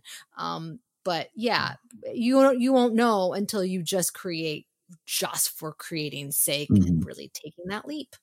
Love yeah well said any final thoughts from you ken Uh, I, I'm laughing. I, I know other center has been pretty deep since we've gone on, and and and I think some of our listeners have shared um, some of their own stories in our Discord and pulled out a lot of, out of it. And, and, and the candy conversations and the favorite drinks are, are a little bit more fun and a little more zippier. Um, I, I, feel the greatest thing about other centers is, is it's made me be even more honest. Where uh, uh, this has been a tough year for me and a lot of folks in the world, and there's more yeah. problems going on even in this moment in other countries that we're all aware of in the news. That helps with perspective, but that doesn't change the pain that you feel on a daily basis. This has been a tough year for me, and a lot of it has to be with trying to find this stuff and having these conversations and and and, and being reminded of the simple things, or just knowing that you two are in the same spot or listeners in the same spot, whether they manage a Kinko's or an Etsy shop. It doesn't matter. We're all trying to find our way here.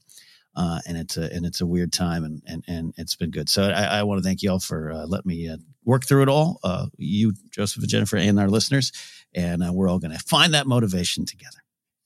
That is right. So uh, thank you all uh, for listening. Thank you for continuing to support Other Center. It has been a challenging year, including having this disruption that so many of us are feeling. Um, in terms of uh, our relationship to pop culture and to uh, corporations wanting the, the rights to dead people's faces mm. uh, with no checking of anybody else. It's a it's a hard time on multiple levels, uh, but thank you all for for continuing to be here uh, with us. And if you're doing any sort of creative project, we hope that you find uh, some inspiration in hearing us talk through our our our gifts and our curses, our challenges and our victories. Ken, you want to let people know where they can find us? I absolutely do. And shout out to the Force Center End crew. Uh, several of you tweeted us and you listened to the end. We really appreciate it. We really do. And it's and by the way, when we say we we put something out there and no one finds it, uh, Joseph, I think you're more right than them uh, not liking what we do, or uh, people just aren't seeing it. And so this yeah. stuff is valuable. Uh, we're on Twitter at Force Center Pod. We're on Hive Social if you're there. We're on Threads as well. We're on Instagram and YouTube. Subscribe over there. Uh, we got some cool things coming there. Facebook page is Force Center Podcast. Podcast is available in a lot of different spots. If you still listen to podcasts, uh, just search. You'll find us. Merch available at teepublic.com slash user slash Force Center. You can support us directly, which I can tell you really helps, especially right now at patreon.com slash force center. But we know it's tough for everyone out there. So we just appreciate you all hanging out and being with us here. You can find me at Ken Napzok. Go to kennapzok.com for information, all things I do. I'm launching a political show because I've been passionate about that. I got some songs out there. There's more coming and stand up. It's all there on that website. Remember websites? It's there. Go there. Jen, where can they find you and uh, and watch all the things that you're doing? You can find me on TikTok at Jennifer Landa 1138, YouTube, Instagram at Jennifer Landa, where I'm starting a new chapter and I'm only going to be posting uh, just for fun. so, so be sure to check that out. Love it. Joseph, you just had a lot of fun in Mobile celebrating one of the projects you got out in the world. Where else can they find uh, your work? Yeah, this is a nice positive one to to talk about. I'm very excited for this. Uh, wh- I've been applying to lots and lots of different uh, film festivals. I think I'm up to almost 75 film festivals I applied to uh, for Nightmare Adorable. And one of the things I do is apply to cities I want to go to. Um, and I'm thrilled to say that uh, Nightmare Adorable will be playing in Las Vegas. Uh, so enjoyed uh, my recent trip there and our discussion about it uh, here on Other Center. So the uh, festival is called Sin City Horror Fest. It is happening Saturday, December second. Uh, uh, or rather, Friday, December 1st through Sunday, December 3rd is the whole festival. But the Nightmare Adorable is playing on Saturday, December 2nd at 4 p.m. I'll be there to do a Q&A. One of the great things about this particular festival that not all festivals do is you can just buy a $5 ticket to just one specific film block. So if mm. you're interested and want to make a weekend of it and you you love uh, horror, you can go to the whole uh, thing. But if you just want to catch the Nightmare Adorable, there is a uh, five dollar ticket to the film block that it is playing in. All of this information is on my website at josephscrimshaw.com. Just scroll down and you'll find it. There you go, friends. Uh, head on out there. Viva Las Vegas. That's it. Find your motivation. Keep it as best you can. We'll see you next time here on Other Center.